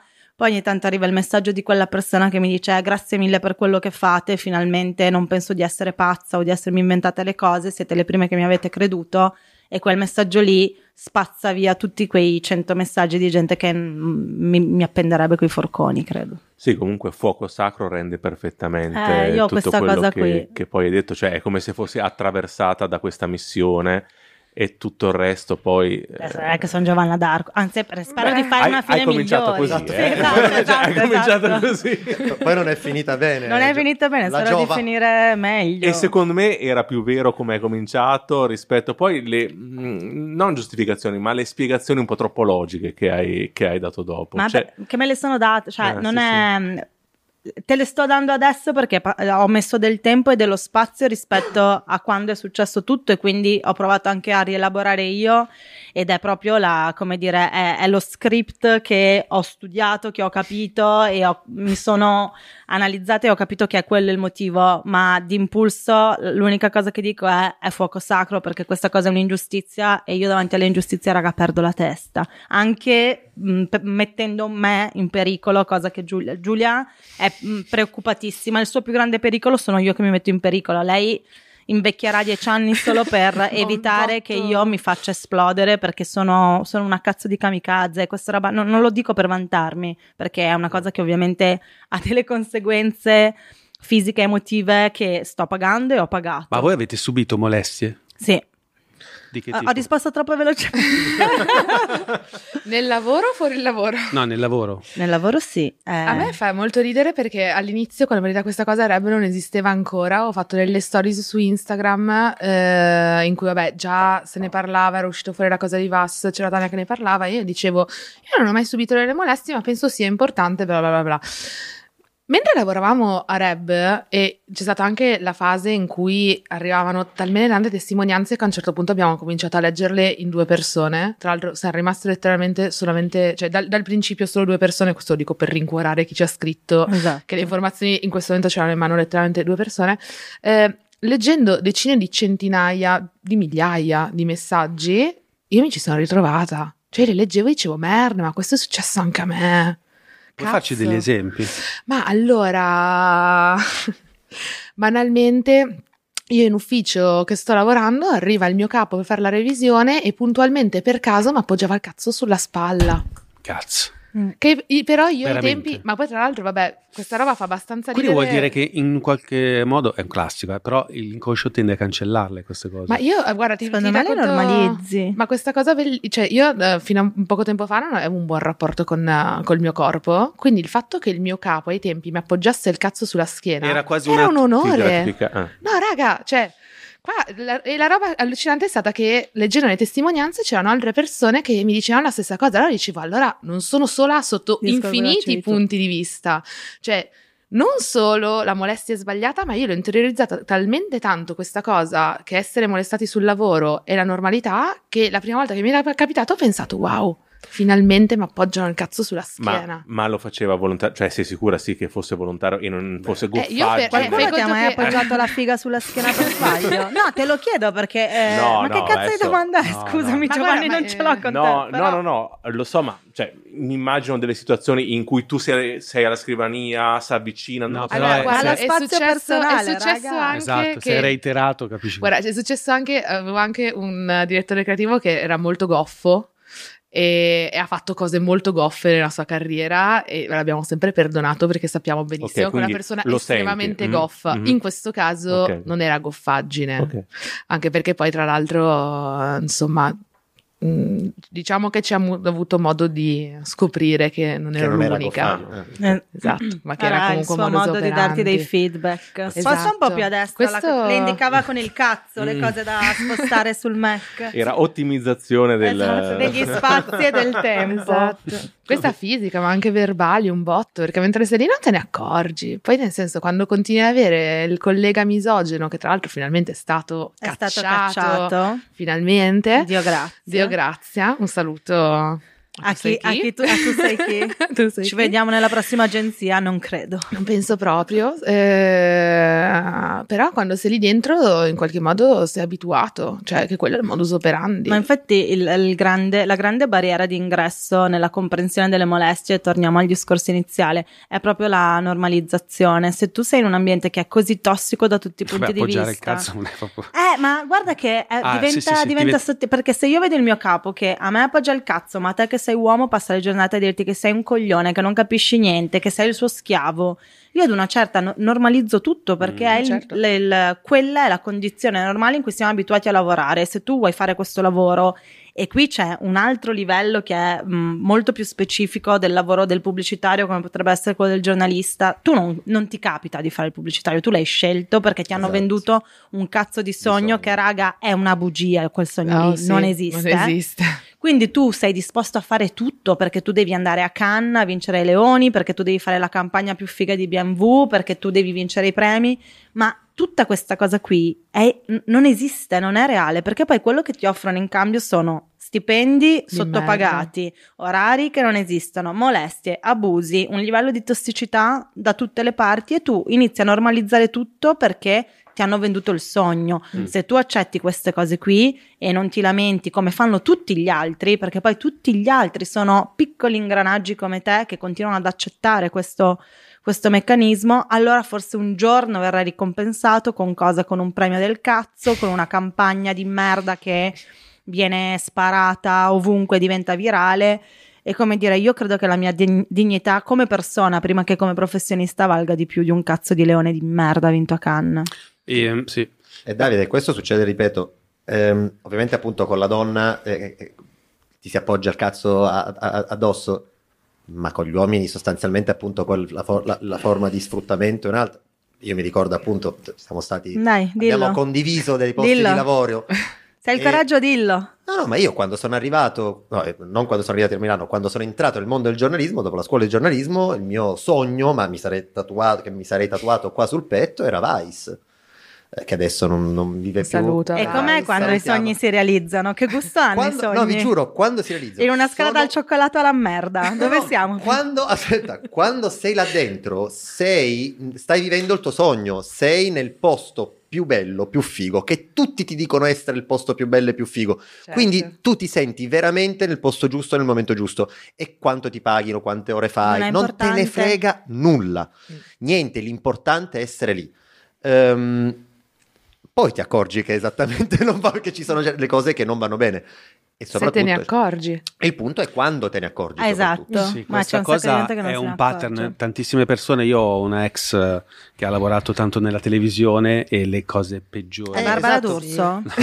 Puoi Ma non è un caso che No, lavorava nelle, mondi ne- più patinati. nelle- nelle- nelle Nelle case di produzioni ok. che tutti quanti conosciamo, che Mm. adesso hanno cambiato mille nomi, ma sono sempre quelle. Certo. E le cose più agghiaccianti, a parte che non venivano neanche pagate. Ma chiaro.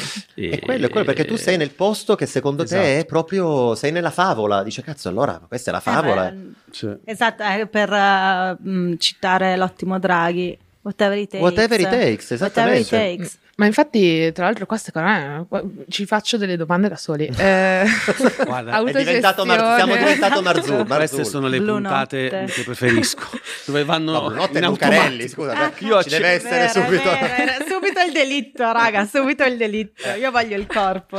No, è che con Reb banalmente ci occupiamo di molestie. Anzi, la domanda è: ma perché con ah, Tania, Mm. perché con Reb ci occupiamo di molestie e non ci occupiamo in generale del malessere delle agenzie?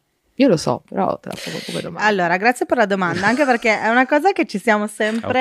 Perché spesso ci Ah, chiedono. ce le- ma ce le chiediamo anche noi internamente. E in realtà crediamo che... ehm, allora, questa è la spiegazione che mi do io Tania, non Ok. Tania in quanto founder di Reb. Sentiti libera. in E io questo credo podcast. che... Grazie. Pensati anche. Que- eh, pensati, mi penso molto Pensa. libera, mi penso molto libera. Finché non mi mettono al gabbio, raga, la- facciamo, datemi questa Vabbè, questa però al gabbio uno si può pensare libero. Esatto. Cioè, È l'unica è- cosa che ti rimane proprio. Se la cella con chi la condividi poi? Non ho detto niente. Dunque, eh, ah no, è una cosa su cui ho riflettuto molto e io credo che ehm, la tossicità di un ambiente lavorativo spesso arri- cioè più il livello è tossico, più vuol dire che ci sono sfaccettature e sfumature della tossicità, quindi è molto poco probabile che ci siano solo le molestie, ma non ci sia lo sfruttamento, il mobbing. Io credo che siano eh, le- facce della stessa medaglia che completano il, il rendere un posto eh, di lavoro tossico, perché, ma anche per la nostra esperienza, quasi sempre le molestie sessuali erano eh, collegate al essere lì a sera tardi, Mm. eh, ri- rimanere da soli con il tuo capo, eccetera, perché è chiaro che più sfumiamo i confini di cosa è lecito e non lecito, più, cioè non importa quanto, e qua cito Sons of Anarchy, non importa quanto ti eh, allontani dalla linea, dal limite. Una volta che l'hai superato, l'hai superato. Che sia di 10 metri o di 300, tu l'hai superato quel limite lì. E quando superi quel limite lì si, e si entra nel mondo delle possibilità. E per tornare alla tua domanda, perché ci occupiamo di molestie e non in generale di anche mobbing, sfruttamento? Eh, la risposta che mi do è perché forse almeno io mi sento molto più titolata a parlare di molestie, non che io non abbia subito mobbing o sfruttamento, ma la cosa delle molestie ha una connotazione che è molto più personale perché fa parte della mia identità. Io sono stata molestata in quanto donna, non in quanto professionista. E io, non, io posso domani smettere di fare la copywriter e la pubblicitaria, non posso smettere di essere una donna perché biologicamente sono così e nel senso potrei decidere di Sì, cambiare sì, no, sesso, però- ma però- entrerei in un'altra intersezione ancora. Però eh, è- è- fa parte della mia identità e quindi arriviamo ad un livello di violenza che è ancora più profondo e sottile allo stesso tempo. Perché io se eh, io stagista uomo, e non, non è perché voglia per forza fare la lotta dei sessi, che è una cosa in cui io non credo, ma io stagista uomo, quando vengo molestato e mi viene detto che sono uno schiavo e sono un coglione, è solo perché in quel momento c'è un ruolo di potere che è dato dal fatto che io sono stagista. Quando fra quattro anni diventerò senior, Certo, esatto. nessuno mi dirà quella cosa lì, ma io molto probabilmente la dirò, la replicherò su quelli sotto di me.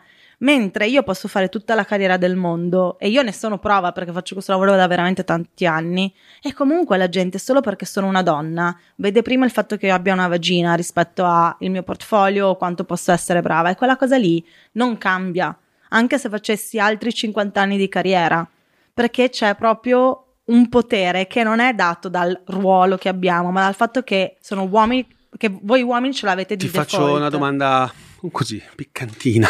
Vai. Ma la vagina non può essere anche utilizzata come strumento per fare carriera? No, Cioè, no. Sì, certo, ma, le- ma siamo pieni, cioè come dire, perché sì, io si sa. mi sembra che un po' l'ho visto quando lavoravo. Assolutamente sì, però è una risposta sempre a questo sistema e a questa cultura patriarcale, cioè Esatto. le persone che lo fanno, ehm, che prendono, come dire, allora il sistema patriarcale abbiamo capito che è un sistema fatto per privilegiare un certo tipo di cliché maschile che comunque non prende in considerazione la donna perché la donna diventa oggetto e non soggetto, la donna è in, come dire, in risposta alle funzioni e ai bisogni del- di questo uomo patriarca immaginario, mettiamolo lì.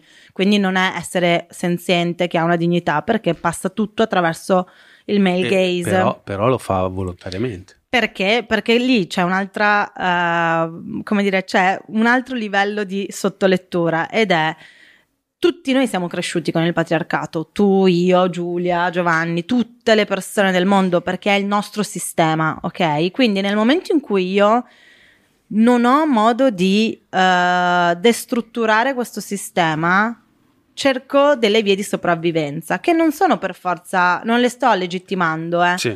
però cerco di far sì che questo sistema in qualche maniera privilegi anche me. Sostanzialmente Cioè, Marta- si chiama di... Cioè, Marta Fascina, Fascina, come Sì. si chiama? Sì?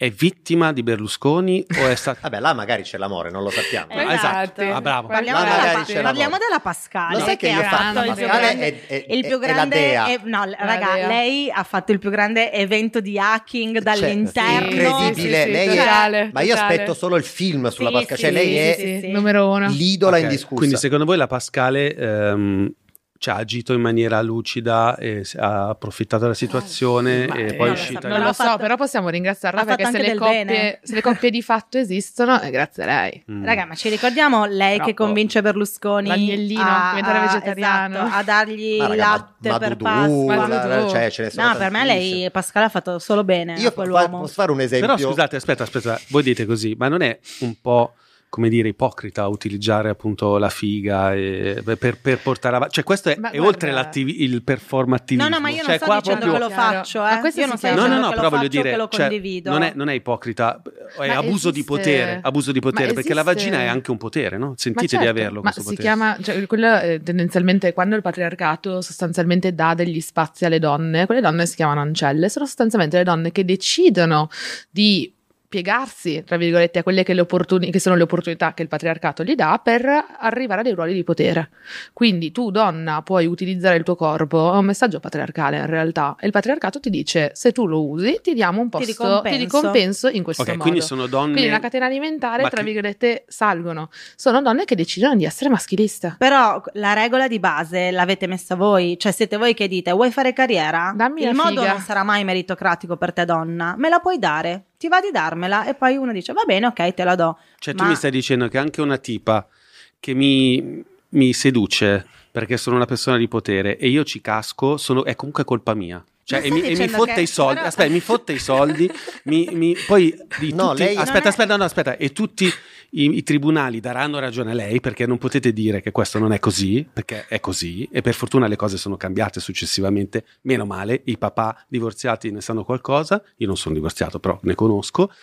E vi state dicendo che anche in quel caso è colpa dell'uomo. No, Ma per, per non sapere. è colpa, allora, Non è colpa intanto dell'uomo. secondo me Ditemi dobbiamo, dobbiamo Scindere temi. esatto, scindere il piano personale dal piano sistemico. Non è colpa tua, Davide, o dell'uomo in quel momento, è colpa del sistema patriarcale che ha Ma fatto chi è? queste Cioè, chi è il regole. sistema patri- cioè, a un certo punto ma raga, ma dove Stiamo decostruendo Esatto, ma cos'è qui, ora, in questo momento. Ma tu chi sei? È il metaverso questo. ma chi è il Cioè- patriarcato? No, però la domanda è lecita in realtà, No, no, perché effettivamente eh, le persone continuano a dire, ah ma questo patriarcato, il patriarcato non esiste. L'altro giorno parlavo con della gente che mi dicevano, ah il patriarcato è eh, la famiglia difficile col papà cattivo. Cioè no, il patriarcato No. è un concetto un po' più ampio.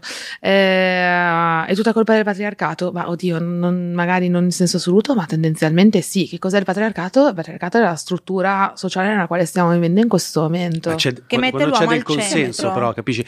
Cioè, No, no, ma se c'è- quanto, quanto è, Però come da- dire, quanto è eticamente pulito il fatto di approfittarsi delle leggi del patriarcato per avere dei vantaggi personali? Eh, però allora lì non c'è il consenso perché stai partendo da un'altra cosa, quello è un piano criminoso. Perché per me il consenso è io voglio fare sesso con te perché ti trovo attraente, non perché voglio i tuoi soldi. Questo, cioè, sono due co- anche se sono consenziente, cioè che c'è la mia volontà, ma gli obiettivi sono diversi. Perché di nuovo c'è il ruolo di potere, io voglio il tuo potere e so che lo posso ottenere attraverso la mia figa. E perché lo posso ottenere attraverso la mia figa? Perché voi uomini date moltissima importanza a quella figa lì. Ma il fatto Ne- che noi diamo importanza alla figa non è anche una normale costruzione biologica? Cioè, noi abbiamo No. una produzione di testosterone che è immensamente più potente della vostra, vostri- dei vostri ormoni, ed è anche una condizione di schiavitù Cioè, nei stiamo- confronti del, del nostro testosterone. Cioè, io vorrei che in questo podcast venisse fuori anche l- dell'empatia verso l'uomo schiavo del testosterone. Cioè, l'uomo Sì, però se effettivamente... facciamo l'uomo non animale. Allora, aspetta, aspetta, come, come- un come una do- come una donna quando ha in quei giorni è, diciamo... Mestrazioni, possiamo dirlo. Esatto. Possiamo dire Possiamo dire mestrazioni. Ma quando le donne hanno le mestrazioni? Quando le donne hanno le Sangue mestrazioni- dalla figa. Quando- esatto, quando c'è il sangue della figa, cioè sappiamo che c'è una tempesta ormonale. Mhm. Ecco, voi immaginate che noi uomini ce l'abbiamo tutti i giorni quando, vediamo, quando viviamo intorno alla figa. Cioè, cioè, abbiamo una Però tempesta non ormonale. sei un animale, cioè sei Sì, un essere ah, cazzo. umano. Per 4 milioni di anni noi abbiamo ragionato in quella direzione. Ma capito, quanto quindi ci dobbiamo non- accettare gli stupri. Ma cioè. no, ma quanto ci rompete il cazzo voi qui, in quei quattro giorni in cui abbiamo le mestruazioni, che passate le giornate a farcelo pesare? Ci avete costruito delle linee comiche che ancora c'è gente che ci campa. Noi vi abbiamo mai detto, oh mica siete dei morti di figo, adesso vi ammazziamo. No, per cui vedi che di nuovo, io capisco l'esempio ed è chiarissimo, però intanto non siamo animali, non siamo bestie. Come noi riusciamo a metterci delle coppette, un tampax, un assorbente, andare fuori nel mondo ed essere delle persone civile, civili, eh, credo che il minimo sia chiedere a voi lo stesso sforzo. E invece il punto è che nessuno ve l'ha mai chiesto perché la società patriarcale dà per scontato e insegna agli uomini che sono legittimati a dire e fare tutto. Quindi anche quando tu all'inizio dicevi a me non mi è mai venuta voglia di fare un gruppo dove in maniera sistemica si passava le giornate a commentare quella, poi se ci si trova fuori io dico ah oggi è arrivata una nuova e figa in ufficio. Sono due livelli diversi, Ok. ma il fatto che voi vi sentiate legittimati invece a poter fare un cazzo di gruppo con tutti i dipendenti Vabbè, è perché siete c'è- abituati così. Lì c'è del disegno criminale. Ma, eh, ma invece cosa ne pensate? Nel senso, mh, perché una cosa che ho scoperto nei miei peregrinaggi sociali è che anche alcuni, diciamo, movimenti legati alla libertà sessuale, ai, agli incontri in club eh, di, come dire, explicit party, eccetera. Ci Perché sono... hai indicato Giuseppe? Perché lui li frequenta. Giuseppe, che ne parliamo? e praticamente... Cosa fai stasera, Giuseppe? Domani non è stasera. Domani. Ah, Cioè, Ah, mi, pa- passi a prendere. C'è mi questo, passi a prendere. c'è questo Ah. cortocircuito che sta nascendo, che è nato oramai, è lì presente, dove, voglio dire, ehm, le donne si danno da sole delle zoccole, un po' come i negri che si dicono, I can, io posso dire che io sono un negro, quindi io mi posso dire che sono una zoccola, Mhm. si vestono da zoccole, si atteggiano da zoccolo, va- vanno in feste dove scopano magari con 4-5 persone nella stessa serata e hanno la maglietta fuck patriarcato. Sì. Ehm, come può un uomo orientarsi con un femminile così? No, ma seriamente, cioè, perché per noi una che è zoccola, se se lo dice da sola, allora anch'io posso dire sei una zoccola. Insomma, Mm, no, ti sei scopata cinque no. per- Se- No. Tengo sempre la parte. No, però- certo, lo eh, so che stai facendo l'avvocato del Cioè, com'è che diavolo. funziona? Cioè, uno può fare la zoccola, ma un uomo non gli può dire che è una Eh zoccola. no, perché c'è la libertà e l'autodeterminazione individuale. Io credo che ogni persona sia libera di fare e dire quello che vuole de- di, di se stessa, ma questo non, come dire, legittima gli altri a farlo uguale, perché sennò guarda che siamo a così dal discorso, eh ma con quella minigonna te la sei cercata.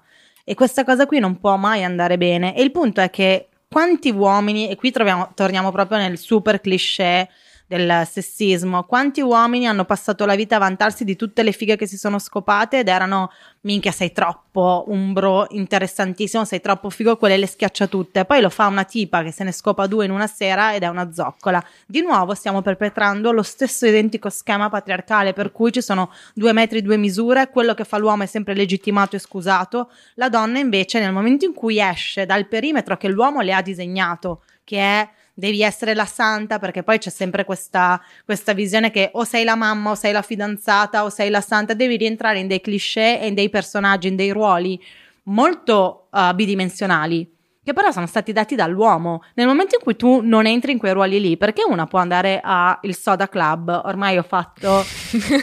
Abbiamo detto il nome, mandaci Vabbè, un po' di qua- bitcoin. è venuta Ok, qua la, perfetto. la Frida? Frida, sì, o sì. a qualsiasi altro party esplicito e la il giorno dopo tornare dai figli con il marito e essere serena cioè secondo me la libertà individuale di autodeterminazione non può mai passare dagli occhi degli altri Ok. e soprattutto non può, par- non può passare dal male gaze che è il grande problema che invece abbiamo Ma infatti- Descriviamo per- male per- gaze. è lo sguardo maschile, cioè il fatto che anche le- le donne di prima di cui parlava Giulia, le ancelle del patriarcato, decidono di fare una certa cosa o lei che si sente lusingata perché il capo le appoggia il cazzo sulla spalla, lo fa perché sta guardando quella cosa con lo sguardo maschile. Ma infatti il problema di base è perché senti bisogno di darmi della troia. Te, la, te la- te la sto rigirando talmente Bravissima, tanto, però il Giulia. punto è Pam! quello. Cioè, perché se io vado al soda e me ne scopo 5 tu senti No, bisogno no, di io non ho detto che troia? sento bisogno, cioè sto dicendo che se le autodicono, cioè ci sono i video dei ragazzi. Ma io io posso dire dirmi di me quello che, stessa quello che voglio. voglio. Anzi, Mm. guarda, Io posso cioè- dire di me stessa, io posso definirmi Però se uno ti come- definisce zoccola non va bene, No. però tu puoi dire lo di te. Ma mi sembra Eh, il minimo, raga. Ma sapete per cosa c'è? Aspetta, c'è, c'è, c'è- c'è- c'è- c'è la tua accezione della parola, è come con appunto con l'N-word, con Cioè, ne- cos'è che- cos'è la che ti differenza fra negro e nera Mm. e nero. Negro ha un'accezione Certo. del colonialista e lo schiavo. Nero è la pelle. Ma infatti- E tant'è vero, la comunità black Capito, ti dice Giuseppe? chiamami nero, Ho non mi... capito Giuseppe, Ma però proprio- anche i gay, ci sono gay che dicono a me non dà fastidio se mi chiami frocio. Eh, però e deve anzi- dare lui la libertà e di anzi, dirlo. l'utilizzo della parola frocio ehm, Aspetta, non mi dà fastidio se me lo dici tu che mi conosci. Se me lo dice uno per strada ritorniamo al terrone. Se me lo dice mi certo. grida frocio, mi incazzo Perché sì. c'è un giudizio, Certo. cioè... E quello è il sempre male moti-. Scusatemi, è sempre il motivo per il quale tu vuoi dire quella cosa. Tu dicendomi troia mi vuoi offendere. Io Esatto. ma dicendomi che ne sai? Che troia ne sai? mi voglio liberare. Magari mi eccita a chiamarti Troia. Che capito, tu- però è tu, tu- tu mi stai, a- tu mi stai attribuendo Inizia a far caldo qui dentro. tu mi stai attribuendo una, una- una strategia. No, io potrei dire quanto sei zoccola e potrebbe essere quasi una parola d'amore, detto Eh, però- così. cioè, Eh, però stai già Eh, stai sì, rigirando cioè, le carte in eh, tavola è perché chiaro, il tuo cioè, discorso senso, iniziale non se era siamo- così. Cioè, Ed cioè, era ci sono tante ragazze a cui piace Capito, ma che, se che siamo- io, che io dica Ma loro che questi sono, sono dei zoccoli. kink, stiamo entrando nel se mondo siamo nudi dei a letto è un conto, esatto. se siamo qua a fare un podcast E- eh, e il punto è proprio un altro che, eh, mh, nel senso, ora non vogliamo, almeno io non voglio uscire fuori come una moralista perché poi... eh, Cosa che tra l'altro esatto, fa c'è tutta questa cosa di rap fa molto ridere perché le persone che mi conoscono mi dicono comunque è incredibile, solo tu potevi fare questa cosa perché nessuno ti dirà mai, eh ma perché quella è una santarellina, perché sei veramente un cazzo di scaricatore di porto, hai sempre detto quello che pensavi per cui nessuno si nasconderà dietro, sì adesso sono arrivate le moraliste che non vogliono più scopare.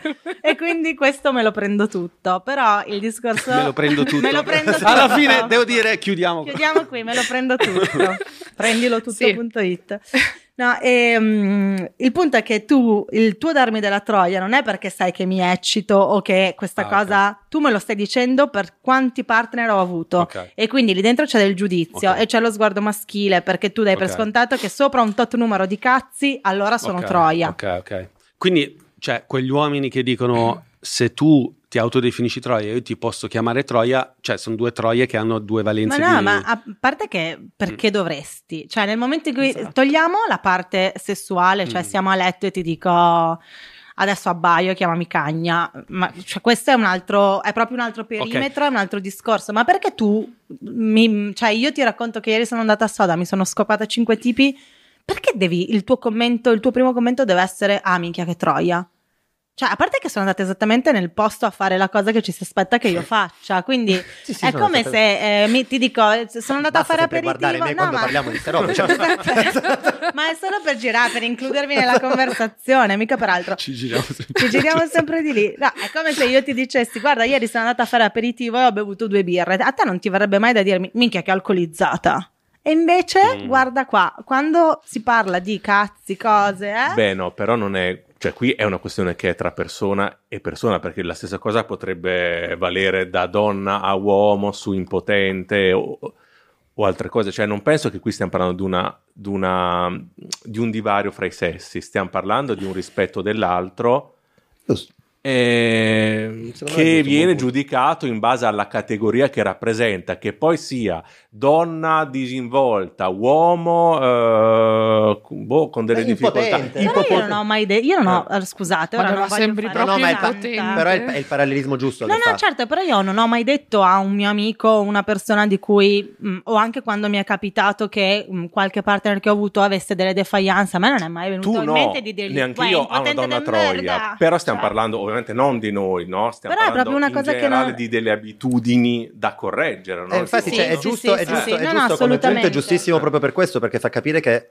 a, a prescindere dalla lotta uomo-donna c'è una questione del rispetto del prossimo. C'è lotta una-. C'è la Sì, questione del rispetto del prossimo. Cioè-. Facciamo un esempio, cioè eh, due donne, due ragazze vanno a letto con la stessa persona in ufficio. Ehm, E già que- fate una cazzata. questo, Fatica. esatto, questo ha il cazzo piccolo, ok? Sì, o sì. piccolo, sotto la media, diciamo. Spargono la voce che Sì. questo ha il cazzo piccolo. Che è questo qua, Certo. è una molestia? Sì, Ok. 100% E- sì. E questo è il punto. Io l'ho bravo. visto, succede. Sì, sì, sì, Succede. no, no, certo, per Quindi non è cento. che... Se lavorate in agenzia, scrivetecelo nel form. Esatto, cioè. che raccogliamo proprio Ma tra l'altro il l'esempio, motivo per perfetto, cui proprio. non ce lo Mm. scrivono nel form è che spesso e volentieri, ancora una volta, agisce il patriarcato, perché tu uomo non puoi dire che c'hai il cazzo Esatto. piccolo perché loro mi hanno definito che c'ho il cazzo piccolo, quindi sto zitto. Quindi sto zitto. Sto zitto e compro le pompette per allargarmi E il la cazzo. cosa, la cosa interessante Mamma, rispetto a beccato- questo, questo è proprio il sistema, Sì, sì, proprio l'abbiamo beccato. Bravissimo. È questa roba qui. Guarda, Facciamoci un vedi che i cazzi piccoli, guarda che sono che- sottovalutati, Hai risolvono un visto? sacco di problemi. vero, verissimo. E vi, cons- e vi darò un ulteriore, un ulteriore... Era autobiografico, no? e quel cazzo piccolo ero io. No, era, E il cazzo piccolo è qui. no, era, era tuo cugino, no? Oppure guarda sempre Giuseppe. Esatto. quello- Perché è per quello che va ai parti espliciti, Ma, raga. infatti, ma po- portatelo al soda questo cazzo piccolo, Eh. senza problemi. No, però per tornare seri, eh, Madonna, ho detto un sacco di sconcezze. Io spero che mia madre non ascolti mai, a parte che mi conosce. Ma- Troverai sicuramente lavoro. Mamma, io non Esatto, vado al so- io non vado ai parti espliciti. No, eh. io, no, neanch'io, neanch'io. No, troverò lavoro forse in un sexy shop. Tra l'altro ne ho uno sotto casa, per cui magari mando il CV. Gli mando questo video e il CV. No, però eh, per tornare a quello, all'esempio che hai fatto tu, che è molto calzante, la cosa che diceva Giulia, noi abbiamo ricevuto tipo solo sulla totalità di 700 testimonianze che stiamo ancora finendo di mappare e raccogliere, per ora tre uomini che hanno fatto, si sono Coming autofatti call out dicendo io ho fatto questo e ho fatto quell'altro. Bello, bellissimo. Non si sono firmati, quindi non sappiamo Ok. chi sono, ma hanno descritto nel dettaglio esattamente che tipo di molestia hanno Beh, perpetrato. uno di questo, scusa, tra l'altro, perché si era riconosciuto ancora una volta in Certo. quello che le Vedi, diceva. Esatto. ma è quello, che, diceva, è quello che vi "Ah, dicevo Questa all'inizio. roba qua l'ho fatta io. È quello che vi Esatto, dicevo questa cosa qui all'inizio, che voi avete smerdato, soprattutto lei subito. Cioè, è quello che diceva all'inizio, cioè va fatto questo lavoro perché purtroppo è come coi bambini, non so come dire. No, guarda che questo non si può fare. Cioè, non è che non si può fare, questo urta, questo crea dei problemi psicologici in altre persone. Ma infatti Ed noi lo è- facciamo attraverso le segnalazioni, le testimonianze, cioè il Brave. nostro strumento Infatti- per fare, come dire, per attivare i neuroni specchio delle Esatto. persone. No, è proprio questa cosa qui, perché- far vedere le cose che Cioè, per noi sono non vale- ok. Allora, vale in tutto nella vita. Cioè, nel senso, se noi ci aspettiamo che dall'altra parte ci sia un'evoluzione, non- è, è veramente difficile. Magari facendo un atto di appunto empatia possiamo immaginare di fare anche formazione presso gli, gli uomini, no? Sì, un fondament- corso di educazione al rapporto con la donna, cioè una, una, una, una Sì. collection di una playlist di esempio oppure di reel. eh, Però che continua spiega- a essere fondamentale l'apertura dell'uomo, perché ad esempio noi certo. abbiamo Reb, le persone che interagiscono con Reb sono donne, quelle che ci seguono sono donne e guardando gli insight, ad esempio noi abbiamo fatto un report che abbiamo pubblicato lo scorso mese eh, in cui portiamo tutta una serie di numeriche e No, ma io te lo, insight. te lo dico, scusa, te lo dico. Scusami, vai, vai. e solamente di tutte le persone che l'hanno scaricato e l'hanno letto, solamente uno su quattro è uomo. Per cui capisci Ma che ovvio, c'è nel eh, ma senso. perché non verranno mai sul vostro account. Ma- Ma io te Certo. lo dico perché mi immagino con Giovanni. Cioè, se io adesso, non so, mi incontro con alcuni miei amici delle superiori che so che hanno fatto un percorso di vita che non è che li ha portato tanto ad evolversi e facciamo una pizzata, che non si- Certo. una roba un po' anni 2000. Bellissima parola. Esatto. però, la pizzata. La pizzata Facebook che non si La fa più per fortuna. La pericena. e senti delle cose, dici, minchia, ma io ero così. Cioè, Eh sì, questi ragionano certo. così. Sì, sì. Non sarà mai possibile che queste persone, questi maschi, si evolvano se non c'è uno strumento, qualcosa che li possa aiutare, un, un- non so, una- un programma di Rai, che cazzo ne so, una Sì, roba. sì. Non, c'è, non c'è modo, No, ma io non sono, ce la faranno mai. Io sono Sì, sì. d'accordo Io con vedo te. la differenza, vedo proprio la differenza, dice cazzo io ero così. Io sono d'accordo con te, però ti metto un altro tassello perché ehm, la mia premessa di il vostro privilegio e la vostra pigrizia vi impedisce spesso di aprirvi a questo cambiamento, anche perché è molto comodo non cambiare per voi. Cioè, chi è che ha voglia? Cioè, prendere parte alla causa femminista vuol dire mettere in discussione i vostri privilegi e ovviamente alcuni perderli. perderli. Ma chi cazzo vuole perdere i privilegi in maniera... Io, io sono... Cioè, il fuoco sacro io ce l'ho perché quei privilegi non, non li ho e mi rode il culo che non li ho che non li ho io, non li hanno le mie simili. Ma voi li avete, a te che cazzo te lo fa fare di star lì a, rimbocca- a rimboccarti le maniche, metterti a leggere i libri, andare ai talk, guardarti No, i è vero, film? non ti viene spontaneo. Il- no. Quindi non è spontaneo. No. Noi proviamo a sollecitarlo con tan- in tante maniere diverse. Eh, vi ripeto, io ho fatto un grande lavoro sul modo in cui mi esprimevo ed è cambiato profondamente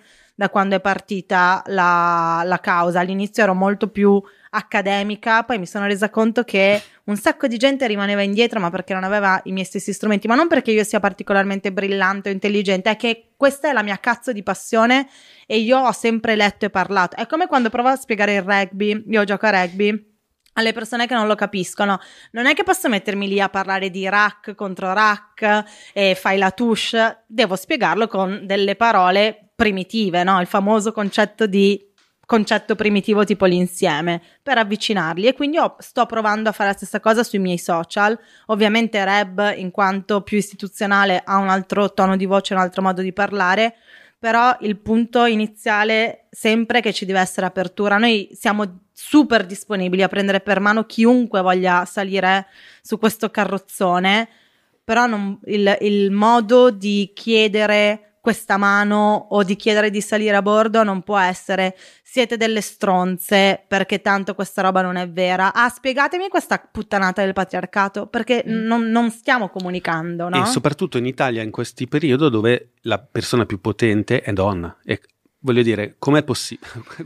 Ha fatto il blink delle... Eh, No, no, però questo come spieghiamolo si chiama? come. Delle, delle ciglia. Perché- in Italia eh, ed, in, come- ed in Europa. Così sei... Eh, il, il Papa è donna? Mi state dicendo questo? Cioè, Giorgia Meloni, com'è possibile? Io ti dico, com'è possibile che in una società patriarcale Ma eh, non- eh, ma sia arrivata. Giorgia Ma Meloni? ogni donna non è femminista. Eh, questo è il concetto Giorgia è di base. Sono madre, sono cattolica. Certo. sono- Io sono Giorgia, sono Esatto. una donna, sono cristiana, sono una mamma. E Giorgia è continua- ancella, ancellissima. E Giorgia continua- è una donna, è, è un uomo tra... cioè no, anzi, boh, è una donna, È un- è un avatar di un uomo ma con sembianze femminili. Ma eh, sostanzialmente sì, non è cioè, ma infatti per tante niente. persone hanno Ma, detto no, ah però dire, ma avremo una bisogna donna essere per forza premier femministi, bisogna essere per forza femministe per, eh, come dire, per... eh, sposare la causa tra virgolette della- del Esatto. femminismo Sì. No, no, non so come dire, no, per... eh, Grazie per la domanda. Cioè, non so come dire... ehm, ma non è una parolaccia Cioè, per- essere femministi perché adesso sembra una cosa tipo da super radicali Sì, sembra cioè, una setta. tipo, eh, al- sì, eh, su- definiamo guarda, il femminismo, eh, cioè... Cioè, questa cosa mi fa molto ridere sulle mie, sulla mia bio delle, delle dating app è sono vegana e femminista, perché so che sono due cose tipo mega repellenti, quindi ho detto, vabbè, Fai esplicitiamole Io ho scritto che odio gli sbirri. Ecco, cioè, nella mia perché bio. diventano quasi delle parolacce, ma essere femministe non è una parolaccia, non è una cosa eh, grave, pesante, non è una cosa estremista, cioè volere La parità. la parità dei generi e volere inclusione. Cazzo, cioè nel Mi senso sembra la è base la del- pace nel Esatto. mondo. Secondo voi cioè- perché adesso, dopo anni, questa parola ha- è stata rivestita di questo significato così molto male, divisivo? Perché divisivo? viene usata Perché molto viene usata male. viene usata in un concetto delle femministe sono contro gli uomini. Ma Esatto, le femministe ma non sono vero. contro gli uomini, sono contro un sistema che non è equo. Posso permettermi di dire che certe volte è stata usata, e spesso è stata usata anzi male, da- dallo stesso movimento? Sì, Sì, ma, voglia, certo. ma un sacco di parlare, Ma parole, certo. Beppe. Però, allora, intanto... No, tu no, no, ma no, per Tu me era con questo giusto. tono non vieni qua a dirmi queste cose, io ti aspetto Tu fuori. uomo. Tu che vai a quelle No, feste lì. quelle Questa- Questa sera sai dov'è tanto eh, Esatto. e, È e lo trovi molto molto Molto vulnerabile. Esatto. No, era perché era a ragione. cioè-?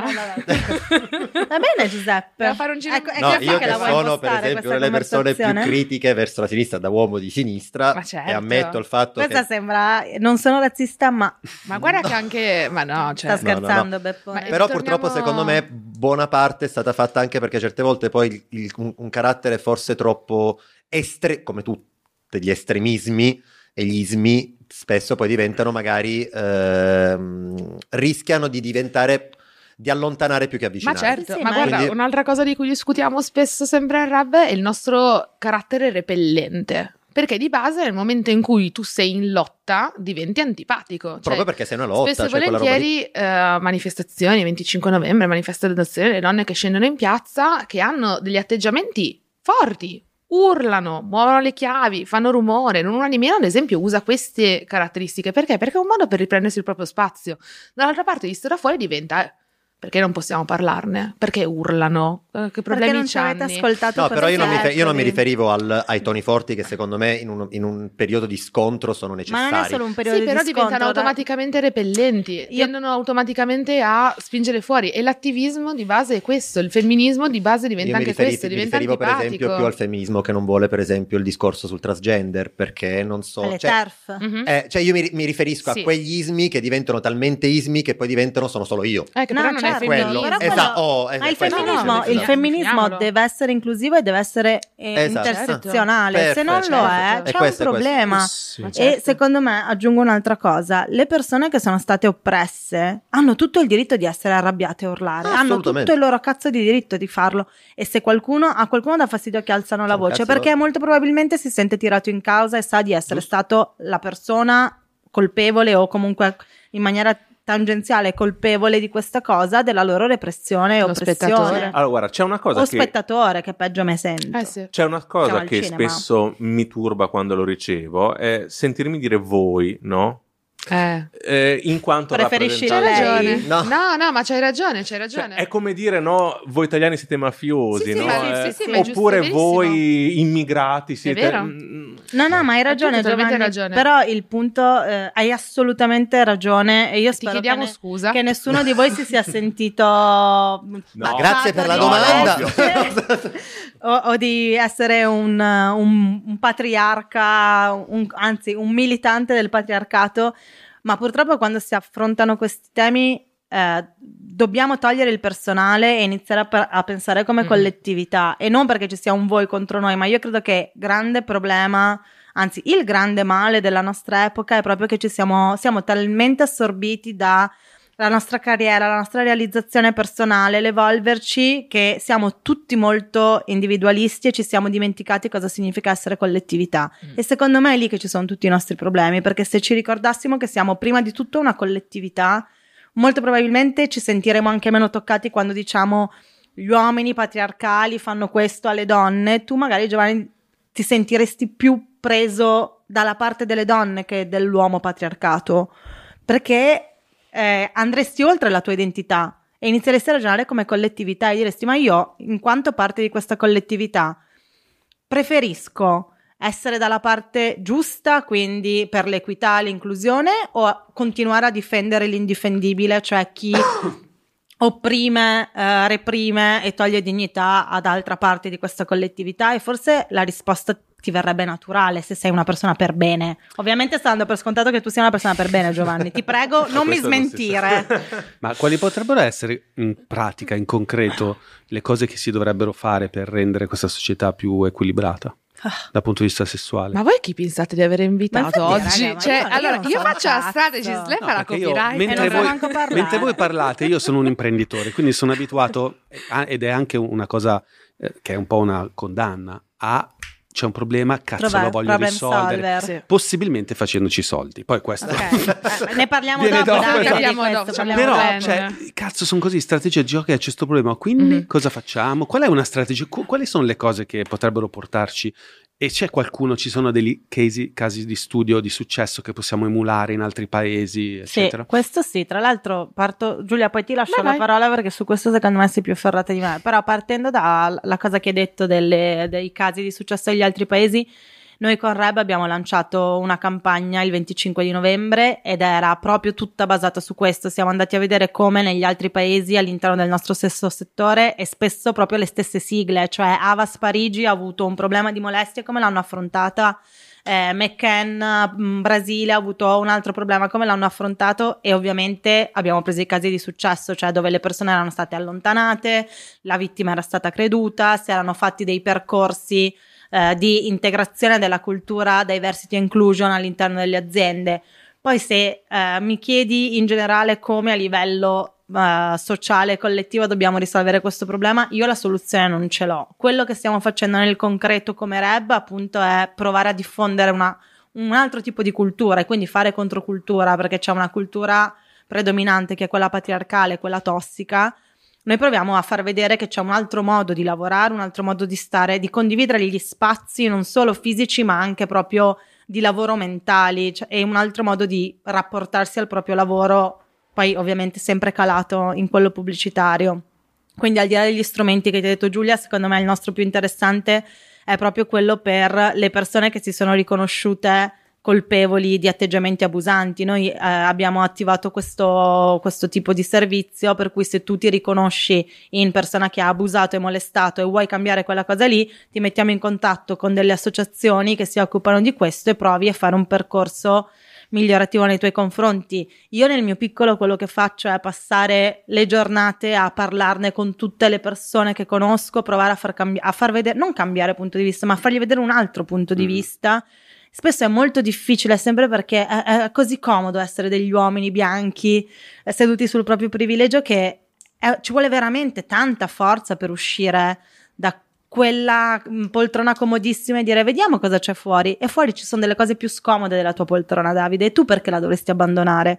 Per cui lo sforzo che faccio io nel mio piccolo con le persone che frequento o con le persone con cui parlo sui vari social è provare a diffondere questo tipo di punto di vista diverso che banalmente è prendere in considerazione un altro punto di vista che è già una cosa che se qual- uno su due di noi facesse questo mondo sarebbe un posto migliore Tutto corretto. ehm, diciamo che il problema si risolve su tanti livelli, per cui chiaramente tu hai un io personale, hai un io professionale, hai anche un io politico, banalmente, quindi per ogni livello tu puoi fare qualcosa. Ehm, tutto quello che diceva lei è assolutamente corretto. Mm, L'approccio che stiamo tenendo con eh, Reb, mi ricollego alla domanda che avevo fatto eh, prima Tania, un po' per ridere, perché ci occupiamo di molestie e non non di altre cose, e perché banalmente il tema delle molestie non riguarda i soldi, ma riguarda solamente la persona.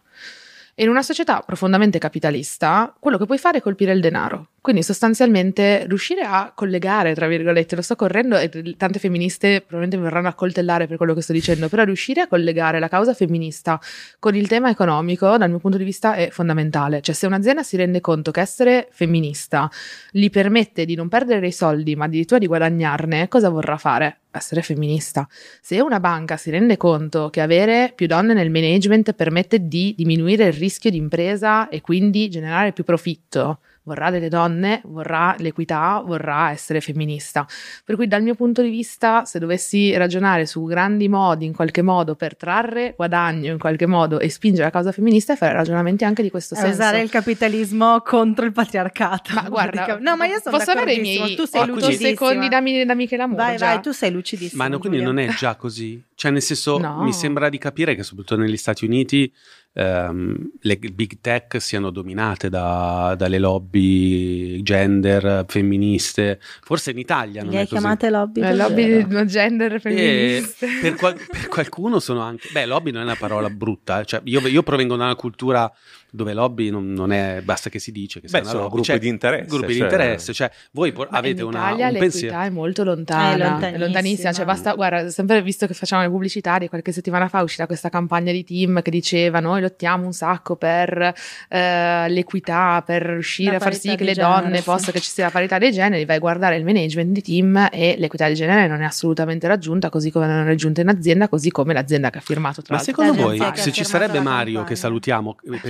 per, Ciao, chi, ci, Mario. per chi ci ascolta, Ciao, Mario. non c'è Sì. perché è partito per la Namibia e si ciberà solo di carne secca per 12 giorni e andrà a... No, no, carne cruda, non secca. Eh. Carne cruda, ok. Ah, E- ma certo, il vostro amico crudista, sì, sì, sì, bello. sì. No, no, no, carnivoro. Carnivoro, solo carnivoro, carnivoro. certo, Ma certo. Lui è partito e stava Ho facendo... tante Sì, domande, sì. ma non le farò, Davide. Ok. lui dice, eh, lui dice, lui cita alcuni studi Sì. eh, che dicono che in alcuni paesi, tipo la Finlandia, quindi avanguardie totali su queste Sì. tematiche, alla fine della fiera le donne non, non vanno, che potrebbero, non vanno a finire a occupare posti di potere perché hanno capito che sono più Che in... si sta meglio a casa a far la maglia. Allora, no, no, no, che Ma si sta meglio. c'ha ragione lei. No, no, aspetta. Anche perché... Aspetta, aspetta, fai finire perché non è che tutti ascoltano il Bazar Atomico, purtroppo, Certo. tutte le puntate. Non ancora, guarda che Esatto. adesso gli diamo un boost che qua, Esatto. muschio selvaggio chi? esatto. E, cioè, nel senso che dice che in Finlandia, beh, alla fine, non si. eh, Naturalmente vanno a occupare posti di lavoro più legati al sociale, quindi all'aiuto del prossimo, che sono forse an- archetipicamente più coerenti alle energie femminili, che sono meno dominanti di potere, eccetera, ma sono più. de- de- Ma don- questa potrà essere una mia chiedo, eh, scelta. chiedo. No, no, certo. No, ma- ma cioè, nel infatti- senso, è No, no, no, però aspetta, aspetta, aspetta, aspetta, ma in questa, cioè, in que- no, perché oggi siamo in tanti qua, che- cioè, in questa dinamica, quella- la mia domanda è, il fatto che ci siano poche donne negli- nei posti di potere, non è che sicuramente, cioè non è che è una confluenza di, do- di due energie, il fatto che le donne non hanno voglia di fare quello e, e un po' certo. quelle che vogliono farlo non riescono a farlo, però la sommatoria guarda, delle due cose essere- porterà ad averne sempre meno di donne. Ma ci potrà essere sicuramente una componente, tipo banalmente io non faccio figli perché in questo momento non voglio figli. Ma è anche vero che non, sarei nemmeno nelle condizioni di avere dei figli, perché banalmente in questa società, in questo momento, non posso avere una potenza economica tale per potermi permettere di mantenere dei figli a Milano, nonostante abbia 31 anni. E quello è il limite, cioè nel senso, quindi in questo momento non faccio figli effettivamente perché non voglio, perché non posso. E noi alle donne vogliamo dare la possibilità di poter scegliere, di poter raggiungere dell'apice lavorativo o delle posizioni apicali o vogliamo accontentarci del ma tanto comunque non Ma lo perché voi pensate occuperebbero?" veramente che manchi la meritocrazia nelle aziende italiane nei Sì. confronti delle donne? Certo. certo. Beh, basta Ma pensare perché? Cioè, io non so come dire, mi sembra talmente irrazionale per un imprenditore eh, che perde soldi. Cioè, se io ho una. Io, la mia azienda è piena di donne. Mhm. Io devo dire ai, ai miei collaboratori: assumete meno donne, perché Mhm. troppe, se sono tutte donne, è un casino. Cioè, credo in un equilibrio di. Che è un casino? No, no, assolutamente. Come tutti gli uomini. adesso ci no, no, un casino. Perché, perché io credo. Che, perché io credo nella, nell'armonia. Ok. Ok. E, e credo che ehm, in un ufficio, come in qualsiasi organismo, e come il simbolo del Tao, debbano sussistere energie che, che si equilibrino. E al di là del fatto che siamo tutti uguali, avere tutti i diritti, non siamo per un cazzo tutti uguali. Quindi, voi, voi sai- po- voi portate, voi e anche io, perché dentro di me, come nel simbolo del Tao, c'è un pallino, io sono quello bia- nero o quello bianco, non mi ricordo, però c'è un pallino che, che è dell'altra Certo. energia. Quindi dentro di me c'è una preponderanza, nel mio caso molto preponderante, di energia maschile, proprio prestanza anche sessuale, e poi, e poi, e poi, poi- e poi c'è una parte femminile. E negli uffici deve essere così.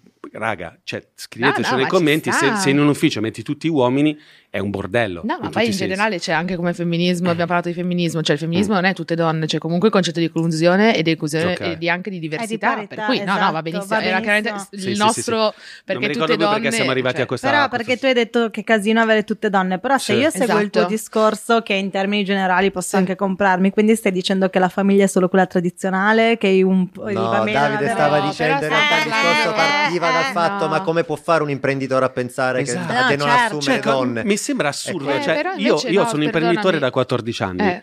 Sarà un caso, adesso mi direte impossibile, Mhm. ma a tutti i colloqui vinceva sempre la donna. Quante donne Vinceva sempre la donna perché la donna emotivamente è più intelligente. In che Eh, ruoli sono queste le donne della tua azienda?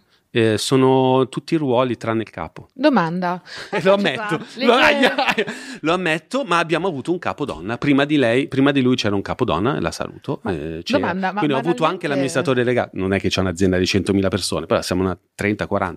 E c'è stata una donna amministratore delegato. Abbiamo anche litigato, lei ha pianto e mi sono scusato. Cioè, nel senso, comunque ho capito cosa vuol dire avere a che fare con una leadership femminile che è totalmente diversa da una leadership Mhm. maschile. Ne parlavamo prima che entraste voi con Giovanni, dicendo, ma magari non ci sono così tante persone ne- api- nelle posizioni apicali a livello imprenditoriale proprio perché li- la leadership che noi abbiamo interiorizzato e anche voi donne inconsciamente è, quella, maschile. esattamente. Ma Ma magari- soprattutto la eh. leadership in, in un modello neoliberale capitalista Non può che essere che è maschile. di derivazione comunque sia patriarcale. Certo, Cioè, deve Beh, essere ma una scusate, leadership ma aggressiva. il contesto essere- sì, attira chi ha quell'ener- quell'energia lì. Ma proprio il o uomo o donna un po' È mascolinizzata. il aspetta, te lo dico, poi chiudo. Osho, Sì. che non è che devo citare Osho, che faccia una gran figura, chiedo scusa, però Osho, Osho diceva quello che vi sto dicendo va benissimo, quindi empatia, ricerca di se stessi, eh, lu- consapevolezza, eccetera,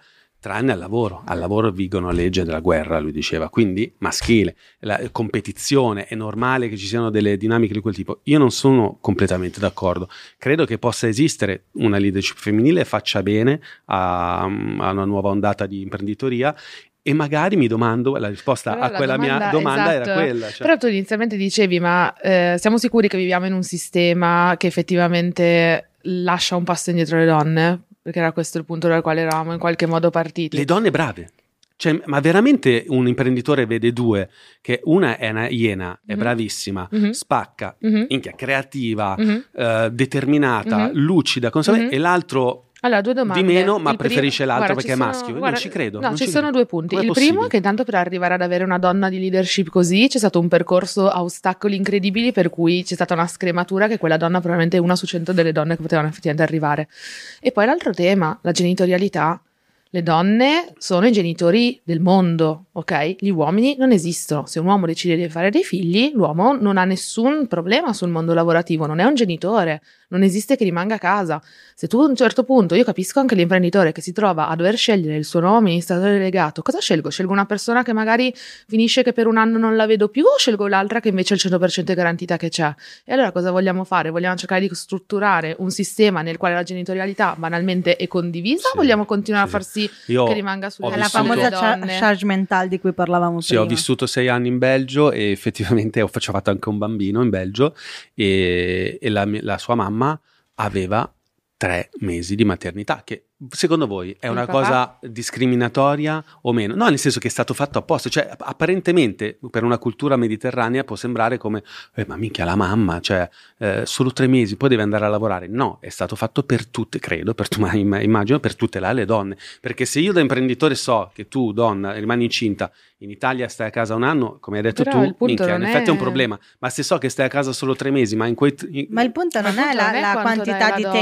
tempo, non è quanto tempo No. sta a casa la donna, il punto è come si organizza la società rispetto a questa cosa che non è un problema della donna, ma raga, è di nuovo Eh, però aspetta, una cazzo di issue. però aspetta, la scelta politica di come organizzarla diventa poi e ha le ricadute, nel senso che se io do sei mesi, un anno a- a- alla donna e dieci giorni al mare, Esatto. Ma infatti io stavo arrivando Eh, lì, se non mi avessi quindi- interrotto, Giuseppe, ma a quanto pare qua gli uomini possono interrompere le donne a questo tavolo. No, però a questo punto dicevo, è, è una per esempio delle azioni o delle cose concrete che una politica potrebbe immaginare per andare a quella, in quella Ma è in esattamente quello, il problema non è quanto tempo diamo alle donne, ma quanto eh, tempo siamo disposti a dare anche all'altro genitore. Ed è tutto lì perché finché continuiamo a pensare che la responsabilità della crescita di un figlio sia solo ed esclusivamente sulle spalle della donna, non ci evolveremo mai come società, come nazione, come paese. E anche l'uomo, secondo me questo è uno dei più grandi torti che la cultura patriarcale fa agli uomini, cioè rilegarli ad un ruolo di padre che è un ruolo totalmente marginale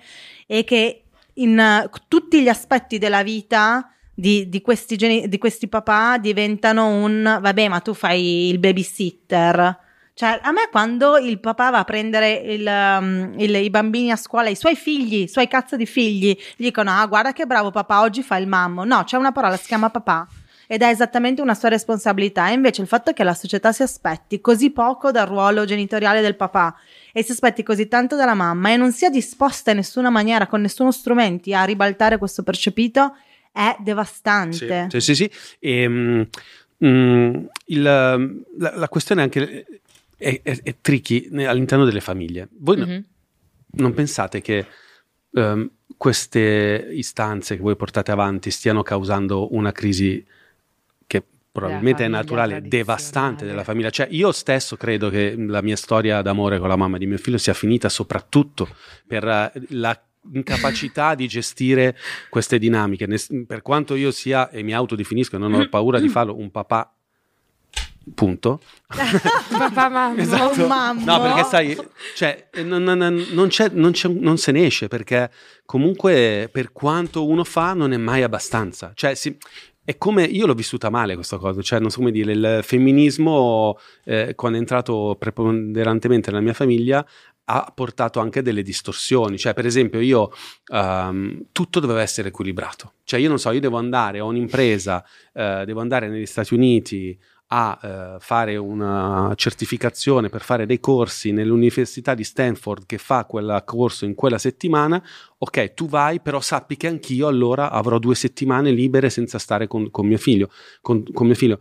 C'è questa necessità di equilibrare tutto, non rischia poi di diventare quasi, non so come dire, una paranoia delle donne che si sentono abusate un, da un marito eh, perché comunque hanno paura di rimanere in qualche modo intrappolate in qualcosa che magari può, può, anche esserci una donna che gli piace stare con, con, col figlio. Assolutamente, però deve essere sempre una scelta e deve essere mm. sempre una scelta personale, non una scelta obbligata, come diceva prima Giulia. Come fai a slegare la causa dalla volontà? Cioè, se la, la società non mi permette di fare carriera, io ad una certa penso che è ok non fare carriera e quindi certo. non spingo per farlo. La stessa cosa nella genitorialità. Ma qui entriamo in un altro discorso e ti porto anche il mio esempio. Uh, io mi sono lasciata da quando ho iniziato questa roba di rap perché è entrata prepotentemente nella mia vita e la persona che avevo a fianco, ora non, non, non voglio, voglio riportare solo dei fatti, chiaramente ha investito me tanto quanto ha investito lui e mi sono resa conto che l'incapacità di gestire questa cosa era mia tanto quanto sua e il trovarsi improvvisamente con una persona che uh, non da un giorno all'altro però inizia a parlare, pretendere certe cose dall'altra persona dalla persona che gli sta a fianco deve essere molto difficile. E io posso capire che sia difficile questa cosa, ma credo anche che sia selezione naturale. Molto probabilmente se non riesci a, non dico a cavalcare quest'onda, però ad avere gli strumenti per poter comprendere quello che sta succedendo, non solo nel mio personale, ma a livello collettivo, forse non sei la persona che deve stare con me, perché questi, queste conversazioni devono avvenire in tutti i cazzo di tavoli, in, che siano eh, tra amici, che siano tra fidanzati, che siano tra marito e moglie, che siano tra genitori e figli, perché è solo facendo queste conversazioni che possiamo pensare di evolverci, di cambiare, di cambiare un sistema che fa male a tutti, a tutti, non solo a me Tania o a Giulia o a Giuseppe quando va ai party espliciti. non ne usciremo più da questa cosa. Non Però... riesco più io, è proprio vero. esatto. Però la paranoia del voler sempre essere, uh, di, del voler sempre pareggiare, no? Una serie di privilegi o azioni. Questo è come la descrivi tu, perché tu non ti sei mai trovato a dover giustificare o a dover pareggiare in maniera negativa, quindi a compensare la tua assenza di due settimane perché vai negli Stati Uniti facendo qualcos'altro per qualcun altro, perché non ti è mai stato richiesto e quindi adesso tiro del culo e ti gira il culo che qualcuno invece ti presenti il conto dicendo ah tu vai due settimane senza occuparti dei figli, benissimo, però sappi che ad una certa anch'io devo avere questo privilegio, questa libertà di poter staccare dalla mia vita di sola mamma e fare qualcos'altro per me stessa.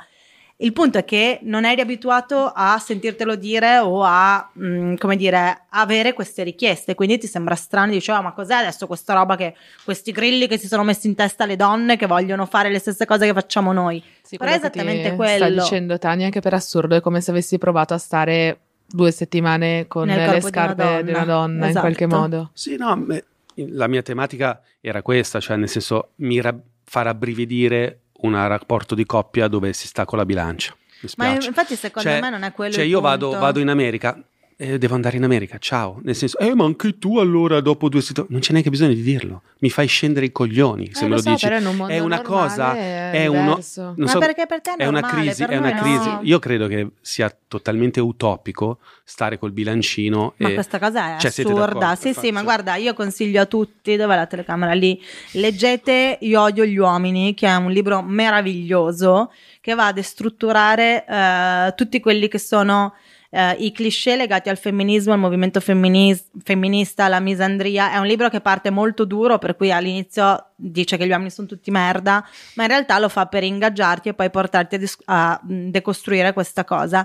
E ci sono due bellissime pagine che pa- fanno proprio l'esempio del bilancino. E lei dice: Io adesso sono in una relazione che è paritaria. Questo non vuol dire che ogni volta che io lavo un piatto pretendo che lui lavi, lavi un bicchiere, perché questa non è una vita, ma io so che entrambi pensiamo che le responsabilità della casa non siano solo mie, ma siano di entrambi. E non abbiamo bisogno di stare lì a io non ho bisogno di fargli da madre, non è mio figlio, io non lo devo crescere. Bello, bello, E quindi bellissimo. attraverso degli esempi molto pratici e forse anche per rispondere al quindi in pratica cosa facciamo per portare un po' di femminismo sulla tavola di tutti? Iniziamo dalla lettura di libri facili. Questo è un libro assolutamente facile, anche molto corto. Cioè, secondo me è uno di quei libri che se ci fossero gli autogrill in Francia li troveresti negli autogrill invece della, dell'autobiografia di Papa Francesco, come in Italia.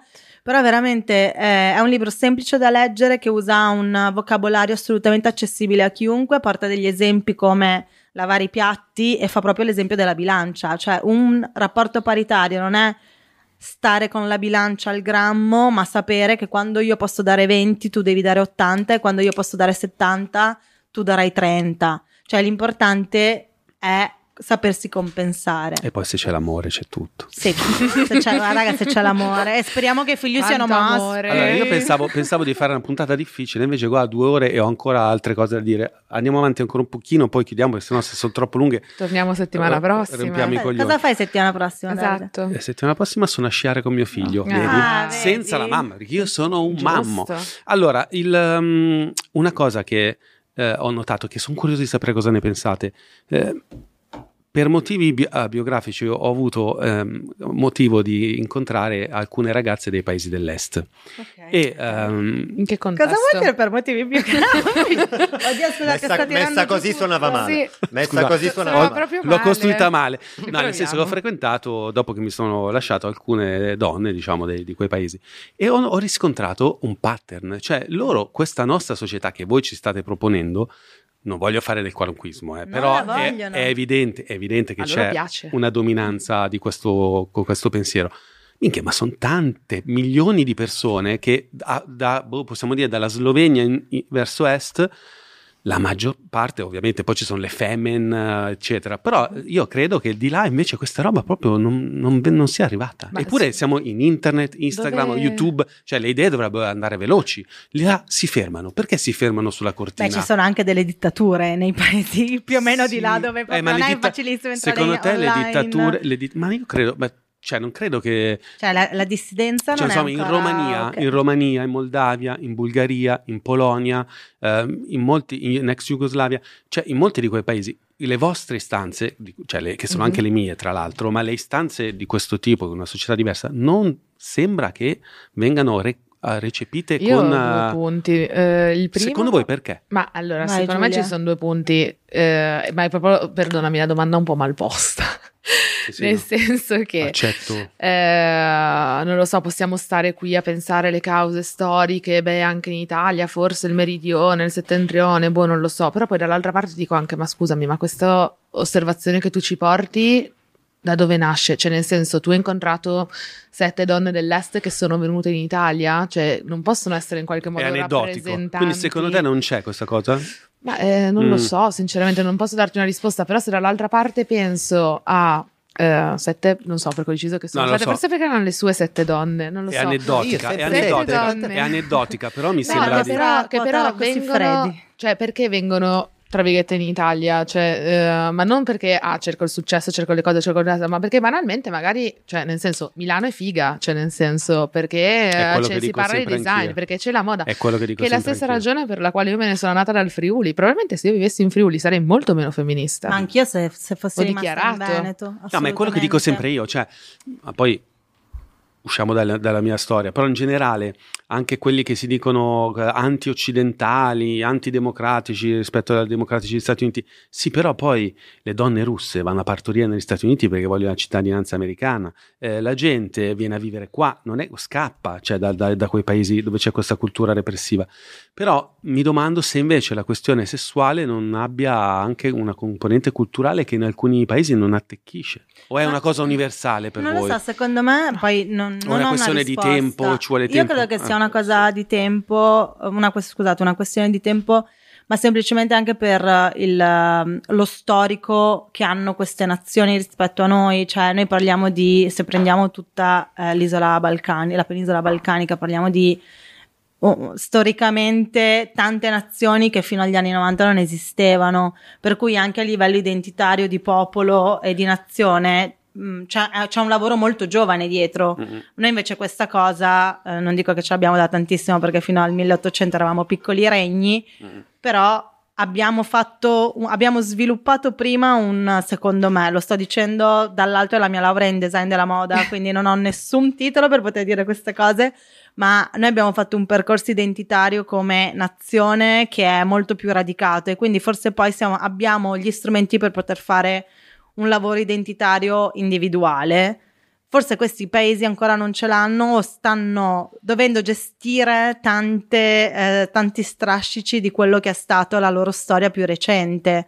Per- al di là del tipo di governo, la dittatura e il tipo di mh, società più oppressiva o molto più religiosa, perché comunque stiamo anche parlando di paesi dove, sono, dove la religione, nonostante noi abbiamo il Vaticano in, caso, in casa, è molto più sentita. Cioè, i paesi come la Polonia so- sono, mo- cioè, sono veramente, veramente, veramente molto più integralisti di un cattolico No, ma qualsiasi in questo Italia. succede anche in Italia tra la differenza che questo invece si osserva in tutti i paesi occidentali e la differenza proprio di orientamento al voto o comunque di orientamento a questi tipi di tematiche tra la campagna e le città, no? Sì. Cioè questo avviene ovunque. Cioè se tu vai in Francia, Le Pen prende tot voti, Certo, eh, ma certo. Parigi non li prende. Londra c'è un- addirittura un primo mini, un, un sindaco eh, straniero. Sì. Eh, non è straniero, insomma, di origine straniera. E da noi Sala, eh, in mezzo a tutta una Lombardia leghista c'è Sala, che non vuol dire che la sinistra è l'unica che fa questo tipo di discorso, ma forse sì, in questo Vabbè, caso. ma anche in America vale Eh, esattamente esatto, come New York e Texas, quelle- esatto, storie. che repubblicani democratici, ma secondo me è una questione sicuramente anche di bolle, no? E di cultura. È chiaro che in una città come Ora mi fa ridere che abbiamo parlato di Esatto. New York e io dico una città come Milano. Però se partiamo, pre- prendiamola come esempio italiano di quella che, cioè Milano è, è, ehm, quello, anzi New York è quello che Milano vorrebbe essere. Esatto. Però se noi partiamo da questo assunto, noi stiamo parlando di una città che è un cluster, che al suo interno, come diceva Giulia, non solo ha delle figate per cui vengono conosciute, ma ci sono tantissime persone che la pensano in tantissimo modo diverso, c'è una- un'altissima scolarizzazione, ci sono delle realtà, ci sono tanti stimoli e quindi ti si apre per forza la testa e per forza vieni a contatto con delle cose che se rimanevo io nella ridente Mestre in provincia di Venezia non ci sarei mai venuta a contatto. Infatti, anche lì c'è stato il mio click quando a 18 anni sono venuta a Milano a fare l'università e ho iniziato a vedere che il mondo Ah, sì. fuori dalla piccola Mestre era molto diverso. È chiaro che mi ha aperto la testa, ma se noi.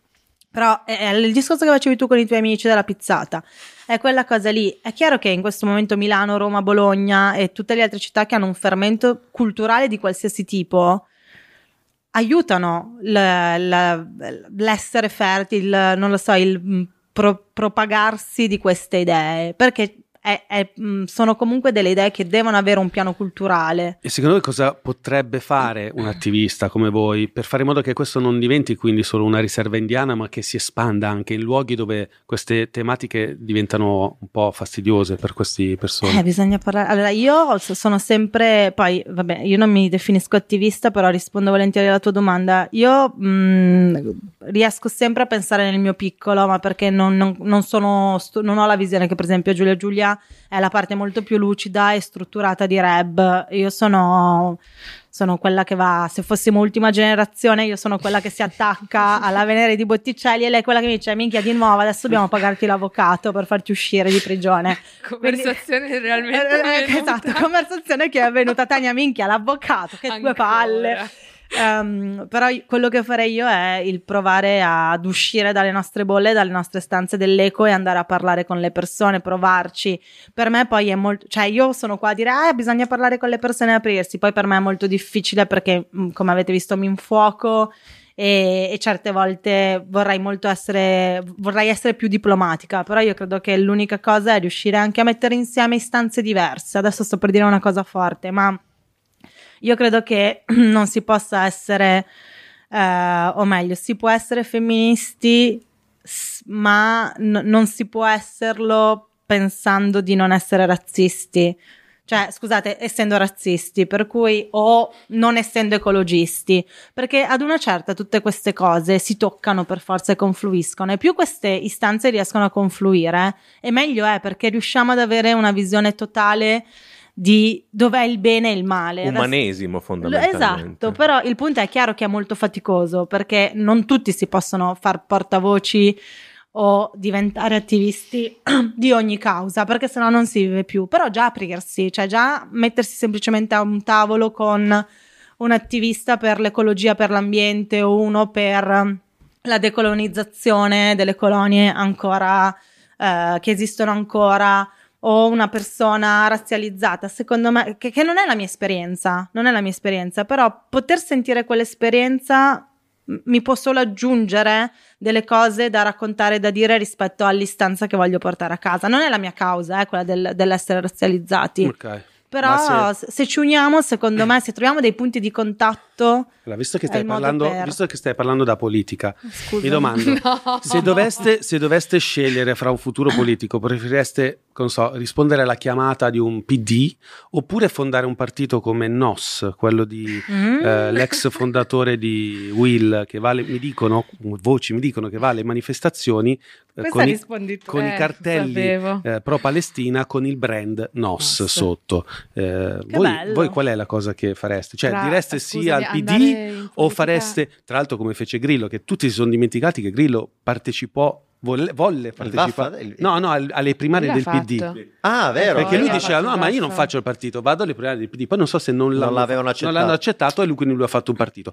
Se voi doveste scegliere PD o NOS, tipo coi cartelli con scritto Reb, Allora, è una domanda di merda, ma soprattutto... No, ma, ma sai, io ma me ne vado. Perché? No, ma sai perché? Perché è, è così tanto di merda che in realtà in qualche modo prima o poi dovremmo farcela per davvero. Lo, lo sto dicendo, lo sto dicendo. Cioè, nel senso, poi qua non parlo nome di Reb, parlo a nome di Giulia, attivista. Nel senso, siamo partiti, siamo partiti in questa puntata dicendo c'è un buco normativo, banalmente. Non esiste una legge riguardante le molestie. Punto primo. Punto secondo, abbiamo parlato di ma come si risolve il tema delle molestie, però servirebbe magari eh, nelle famiglie, nelle cose. Io ti dico, nelle scuole, banalmente. Mm-mm. E sono tutti elementi che la politica deve trattare. Quindi a un certo punto l'attivismo deve entrare in quei palazzi lì. Reb lo farà? Non, non penso. Giulia lo farà? Non penso. Ci vediamo tra dieci anni. stacco di blob. Eh, Ho fatto con Giulia, l'Italia Tommasi. è il paese che Amo. Qui ho il mio collettivo. Esatto. due. Qui ho il mio collettivo, i miei interessi, vuoi- la mia partita IVA. Scusa, vuoi ricordare quando sono nata? Giulia è nata il 29 di settembre. Vi ricorda qualcosa? Sapete chi è nato il 29 di settembre? Silvio. Lui? Silvio Berlusconi. Lui, lui. Lui, lui. E sapete che giorno è uscita l'inchiesta sull'Espresso? La prima? 20 era- Il 29 settembre. Il primo, complea- scusate, il primo non compleanno di Silvio. Esatto, Ma- perché era appena morto. Non ha fatto neanche in Coincidenze? tempo. Esatto. Non non credo. credo. Manco in tempo a vedere quanto gli avremmo rotto i coglioni nella sua Esatto. pubblica Italia 80, 90, Che tra l'altro, ecco, 2000. ecco, vedi, qua non finisce più sta puntata, però Frida, Frida, il, il sito è di... Ah. Davide, Ah. Davide. Cioè, quella roba lì è Frida che è incredibile perché si sposa molto con quello che eh, di- fate voi. Perché... Ah, No, no, no, no, aspetta, sulle critiche che Non fate. osare. Perché, perché Frida, non diciamo... c'è nessun tipo di femminismo Ma esiste, in anco- esiste ancora? Non Sì, c'è non nessun tipo di bene. femminismo in No, però dico, è, nessuno. è un, un- un esercizio interessante perché Frida non tutti sanno che è di proprietà della Mediaset, no? Cioè, non esattamente, c'è stato un investitore ai tempi Ah. che era sostanzialmente un ex Publitalia 80. Ah. Non voglio giustificare Frida, ma non oggi proprio democristiana senza senso. Però, tipo, banalmente, Frida, per quanto a me non piaccia, Cioè, mi sono resa scusa, conto no, che spiego. nelle province funzionava. No, spiego, spiego. Frida è un, è un blog, un sito che eh, diciamo si fa portavoce delle istanze delle, femminili o comunque parla a un pubblico femminile, eh, eccetera. Eh, E, sì. c'è, e c'è qualcuno che eh, dice che questo è una banale manovra di marketing, di targeting, no? Eh, È no, proprio la è regola del lucrare- marketing. È un tentativo di lucrare sul femminismo, ma dall'altra parte portando delle istanze che a me fanno un po' ribrezzo, dall'altra parte mi rendo conto che portata nelle province, magari ora no, però cinque anni fa effettivamente portava a dei ragionamenti Del che erano valore. lontani anni luce. E quindi qua torniamo anche al tema del uh, branding, dell'attivismo brandizzato quant'altro, cioè qual è effettivamente il, livello fino a quando è tollerabile e quello in cui non è tollerabile. Personalmente a me Frida non è un progetto che piace, però dall'altra parte ha anche fatto cose buone, l'abbiamo detto, l'abbiamo detto. Bella, bella. questa. E Ha bonificato così, letteralmente le, pro- le province, Frida. Esatto. Femmi- ha bonificato letteralmente Dopo le province. È durato un po' meno di un ventennio, per fortuna, Per perché raga, fortuna. io, io su Frida ho solo cose brutte da dire, Comunque quindi Frida non è le dirò. finito in realtà, Sì, è cioè nel senso ma che ha, ha funzionato per un po' di anni, adesso stanno facendo o perlomeno da quello che so io, da quello che vedo, mi sembra che stiano facendo tanta fatica e tra l'altro stanno reinventando come agenzia pubblicitaria. Certo. Perché hanno visto che butta bene. certo punto. E vi assumeranno sicuramente. Esatto, Allora, lavorarci. No, io ho rifiutato, a, me era stato proposto e ho detto non sono interessata. Allora, prima di chiudere, vi butto lì sta cosa, non so perché ce l'ho, l'ho detta all'inizio a Giovanni. Ehm, oggi dovevo preparare la puntata con voi, quindi stavo un po' studiando, no? E Bravo. avevo i messaggi, io e Giuseppe ci scambiavamo, perché ero un po' teso per questa puntata. Gli hai chiesto chi era la più figa tra No, noi due? avevo bisogno di un aiuto di, di, di, di, giù- di giù perché di giù proprio un aiuto da giù proprio dalla Sicilia e, e allora mi ha, cioè, mi ha- mi ha aiutato un po' ci siamo scambiati e lasciavo l'audio che partiva qua dal laptop no? e in casa mia c'era l'idraulico che stava sistemando un tubo e ho lasciato apposta acceso il suo audio Cioè, mi ha Sì, sì, sì, che lui parlava no? perché Giorgia Meloni ha detto le stesse cose che avete detto voi Giorgia Meloni non rappresenta in realtà una vittoria del femminismo perché Mhm. Giorgia Meloni incarna quello e poi finisce il messaggio, volevo vedere cosa diceva l'idraulico e lui tutto zitto fa, ma ti occupi di politica? E ho detto no, guarda, devo fare un'intervista a due ragazze che sono attiviste del femminismo, tu pensa, e allora ho iniziato a dirgli quello che, face- che fate voi, no? Cioè pensa che queste due ragazze si sono indignate perché c'era una chat e ho iniziato a provare a... Triggerarlo. Sì, a triggerare a vedere, vediamo che cazzo mi sono... Pensa che si sono indignate perché c'erano degli uomini che in un ufficio avevano creato una chat e io vedevo che montavano, diceva, una chat dove gli uomini parlavano delle donne, dei loro attributi, delle loro forme, in maniera spesso anche volgare, però sai, sono quelle cose lì. E lui vedevo che non reagiva. Dicevo, oddio, che cazzo... E, e lui mi fa, "Ah, fanno bene quelle ragazze. Ho detto, Ah, cosa? no. E, e lui, e gli ho detto, ma perché... eh, lo credi? Fa, eh sì, perché io gli ho detto la verità, ho detto no, perché io in realtà mi sa che qualcosa del genere l'ho fatto quando lavoravo, lui fa, eh, forse anch'io, e poi però ho avuto una figlia femmina che ha 16 anni e, ha- e ho capito, e mi sono anche a me venuti gli occhi lucidi perché ho capito che quell'uomo lì, la, la- la paternità, e c'è una donna che sarà sicuramente una bella ragazza perché lui è un bell'uomo, ha occhi azzurri, c'ha Ma che 50 commento è, Davide? Ma cosa c'entra? Ha rovinato Ma che tutto. cazzo vai? Stavi andando bene. Allora, Cioè, però, che- e allora? No, però, cioè, raga, dai, Davide. Niente. Vabbè, era un bell'uomo, poi ha ascoltato anche la bella voce, Esatto. cioè ha avuto... No, e dico, e questa ragazza, mi sono immaginato questa ragazza che torna a casa dal papà o dalla mamma e dice, cazzo, anche oggi alla fermata del, del tram mi, Mi hanno, hanno mi fischiato." hanno fischiato e non ce la faccio più. E il papà, che magari a sua volta l'ha fatto quando era giovane, ha capito, cioè... Però posso, allora è una storia bellissima. Io quando sento No. qualcuno che aspetta, che, che- che dice no, ma fanno bene, un po' il cuore mi si scalda perché sono troppo abituata a sentirmi dire sempre che sono una stronza che devo No, poi smetterla. detto da un uomo idraulico, Però con tutti posso i dire- luoghi comuni, sì, però, sì, cioè, però è bellissima sta la- la- è molto qualunquista questa cosa Certo, perché certo. non può essere sì. che per capire il mio punto di vista tu devi esperienziare quella cosa Sì, e sì, allora sì. per capire che non devi andare ad ammazzare Sì, le ma- persone devi ammazzare Allora, una a te non ti andrà mai bene un cazzo, cioè, questo Eh, l'abbiamo però capito. vedi, Cioè, questo- però, No, però è la parte estrema. è proprio questa cosa No, qui. ci sta, ci il sta. problema è questo: che io non posso aspettare che tutti abbiano una figlia femmina per capire che le donne sono Mm. uguali, meritano pari dignità, pari diritti. Perché, raga, no- non Secondo può te essere. un uomo adesso facciamo È una- un uomo, comunque è una cosa un uomo che faceva la radio, un uomo che faceva la radio per non dire per non ingiuriare gli idraulici che adoro, anzi guadagnano molto di più di quelli che fanno la Sai che radio. questa era Perché una cosa che diceva. Maurizio Mosca, Che che fanno- continuava a dire: Ah, questi qui gli idraulici vengono a casa, ti chiedono 500.000 lire. Tu sei Maurizio Ma- Mosca del nostro secolo, della nostra generazione. E praticamente Ma eh, perché citate Maurizio Mosca? È il suo più grande è un- mito. è il suo mito. dopo, dopo ti faccio vedere qual è il mio sfondo del telefono. È la mia persona preferita. Il e mi pendolino di giorno. Mosca. Uh, quando spendolava, che bello. ma tu scherzi, ma veramente per me era un mito. Io cioè. vi faccio vedere il il mio profilo. non stiamo scher- Vi cioè, faccio vedere il mio, scusate, il- lo screensaver del mio telefono. Io ho Maurizio, Mosca, messo Sì, Ma sì. eh, per me era proprio una cosa, proprio un rituale quello della domenica, No, il pendolino.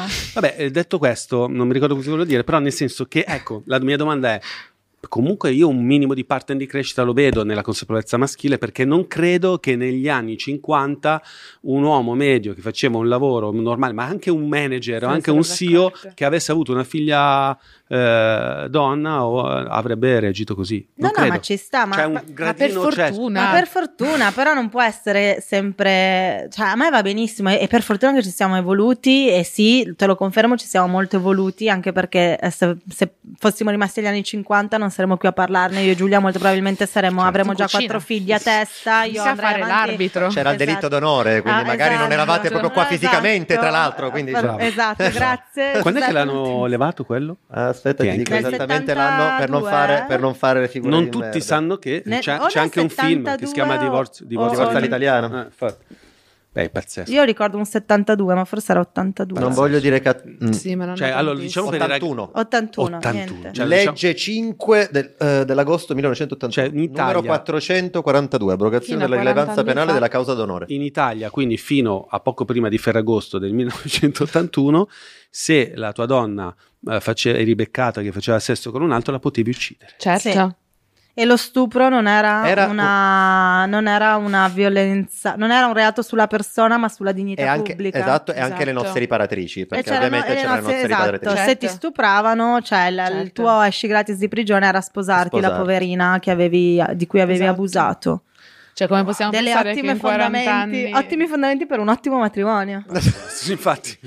No, come possiamo pensare che in 40 anni siamo arrivati che è tutto a posto? No, no, esatto, certo, no, è certo. impensabile. Partiamo da Però comunque eh, bisogna, secondo me, fare di più, avere più consapevolezza e non possiamo aggrapparci al, eh, all'idraulico che ha avuto la figlia e finalmente capisce questa cosa come una vittoria. È un, Mm, un contentino, ma Ok. neanche, è proprio il minimo di essere empatici. Cioè, però hai veramente bisogno di avere una figlia per capire che le donne vanno trattate uguali. Non ti basta tipo avere un'amica, una sorella, una madre. Ma essere un umano, Essere cioè- un umano, esatto, perché sennò lì iniziamo a, a- a- a- a giustificare troppo e a premiare qualsiasi atto che sia minimo, cioè che sia almeno decente. E io Mm. credo che dovremmo fare tutti più che del nostro decente. Ci proveremo. Dove vi possiamo seguire? Quali sono i vostri... eh, ah, quando vostre- esce questa puntata? Domenica mattina alle Perfetto. 6 o alle Alle 5? sei? Alle 5 del mattino. Alle 6 di mattina. Perché Spotify ci ha detto che dobbiamo pubblicare alla- ok. all'alba. Non all'alba. possiamo neanche Allora niente, non sabato. possiamo perché noi sabato siamo a un evento, ma quando ci ascolterete sarà successo ieri pomeriggio.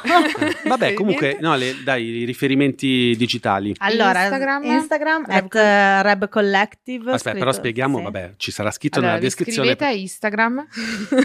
No, perché c'è R... Reb? No, no, no. No, no, no, su Instagram è proprio Era facile, era facile L'handle di perché Insta- Noi siamo pubblicitari, pubblicitarie, sappiamo comunque. come si fa push. Quindi è Esatto. chiocciola Reb. at Reb Collective, scritto tutto attaccato. Esatto. E, poi E su basta. LinkedIn anche ci trovate, ma è la parte Sì. più istituzionale. Ma quello serve per quando dobbiamo fare i comunicati o ci devono tipo contattare, Infamare. Il sito, invece? Il sito non è mm, come vedere il sito andate a vederlo fa Andate a ridere. vederlo, fa ridere, sì. È Eh, buffo. Come- abbastanza come si buffo, trova? rebcollective.com e se volete scriverci welcome rebcollective.com se avete- volete usare i nostri servizi legal rebcollective.com se volete supporto psicologico perché avete lavorato in agenzia e non ne potete più helpline Ma trovate tutti i nostri Trovate tutti contatti su, su su Instagram. Instagram. ci sono c'è con proprio- Linktree. E tra l'altro Yes. potete con scaricare anche il report. E potete scaricare l'ultimo che si report. intitola Era solo una battuta. Esatto. spoiler no Spoiler, non lo era. se non volete leggerlo tutto Grazie, mi è Grazie piaciuto. te, posso posso molestarvi toccandovi le mani? Grazie, è stato un piacere. Anche per, Anche per noi. Grazie mille. Ciao, grazie Giuseppe. Ciao Siamo- Giuseppe, Gra- grazie, grazie per la domanda. buon soda Buon Ah, soda, esatto. domani. Stasera, eh, facci È È sapere. domani, è Ma è domani, è Facci domani. sapere quante ne molesti stasera. Beh, Ciao. va bene, va. il consenso Tagliamo. Ciao a tutti, questo è il bazar. Tagliamo. Questo è il bazar atomico. Ciao. Il bazar atomico.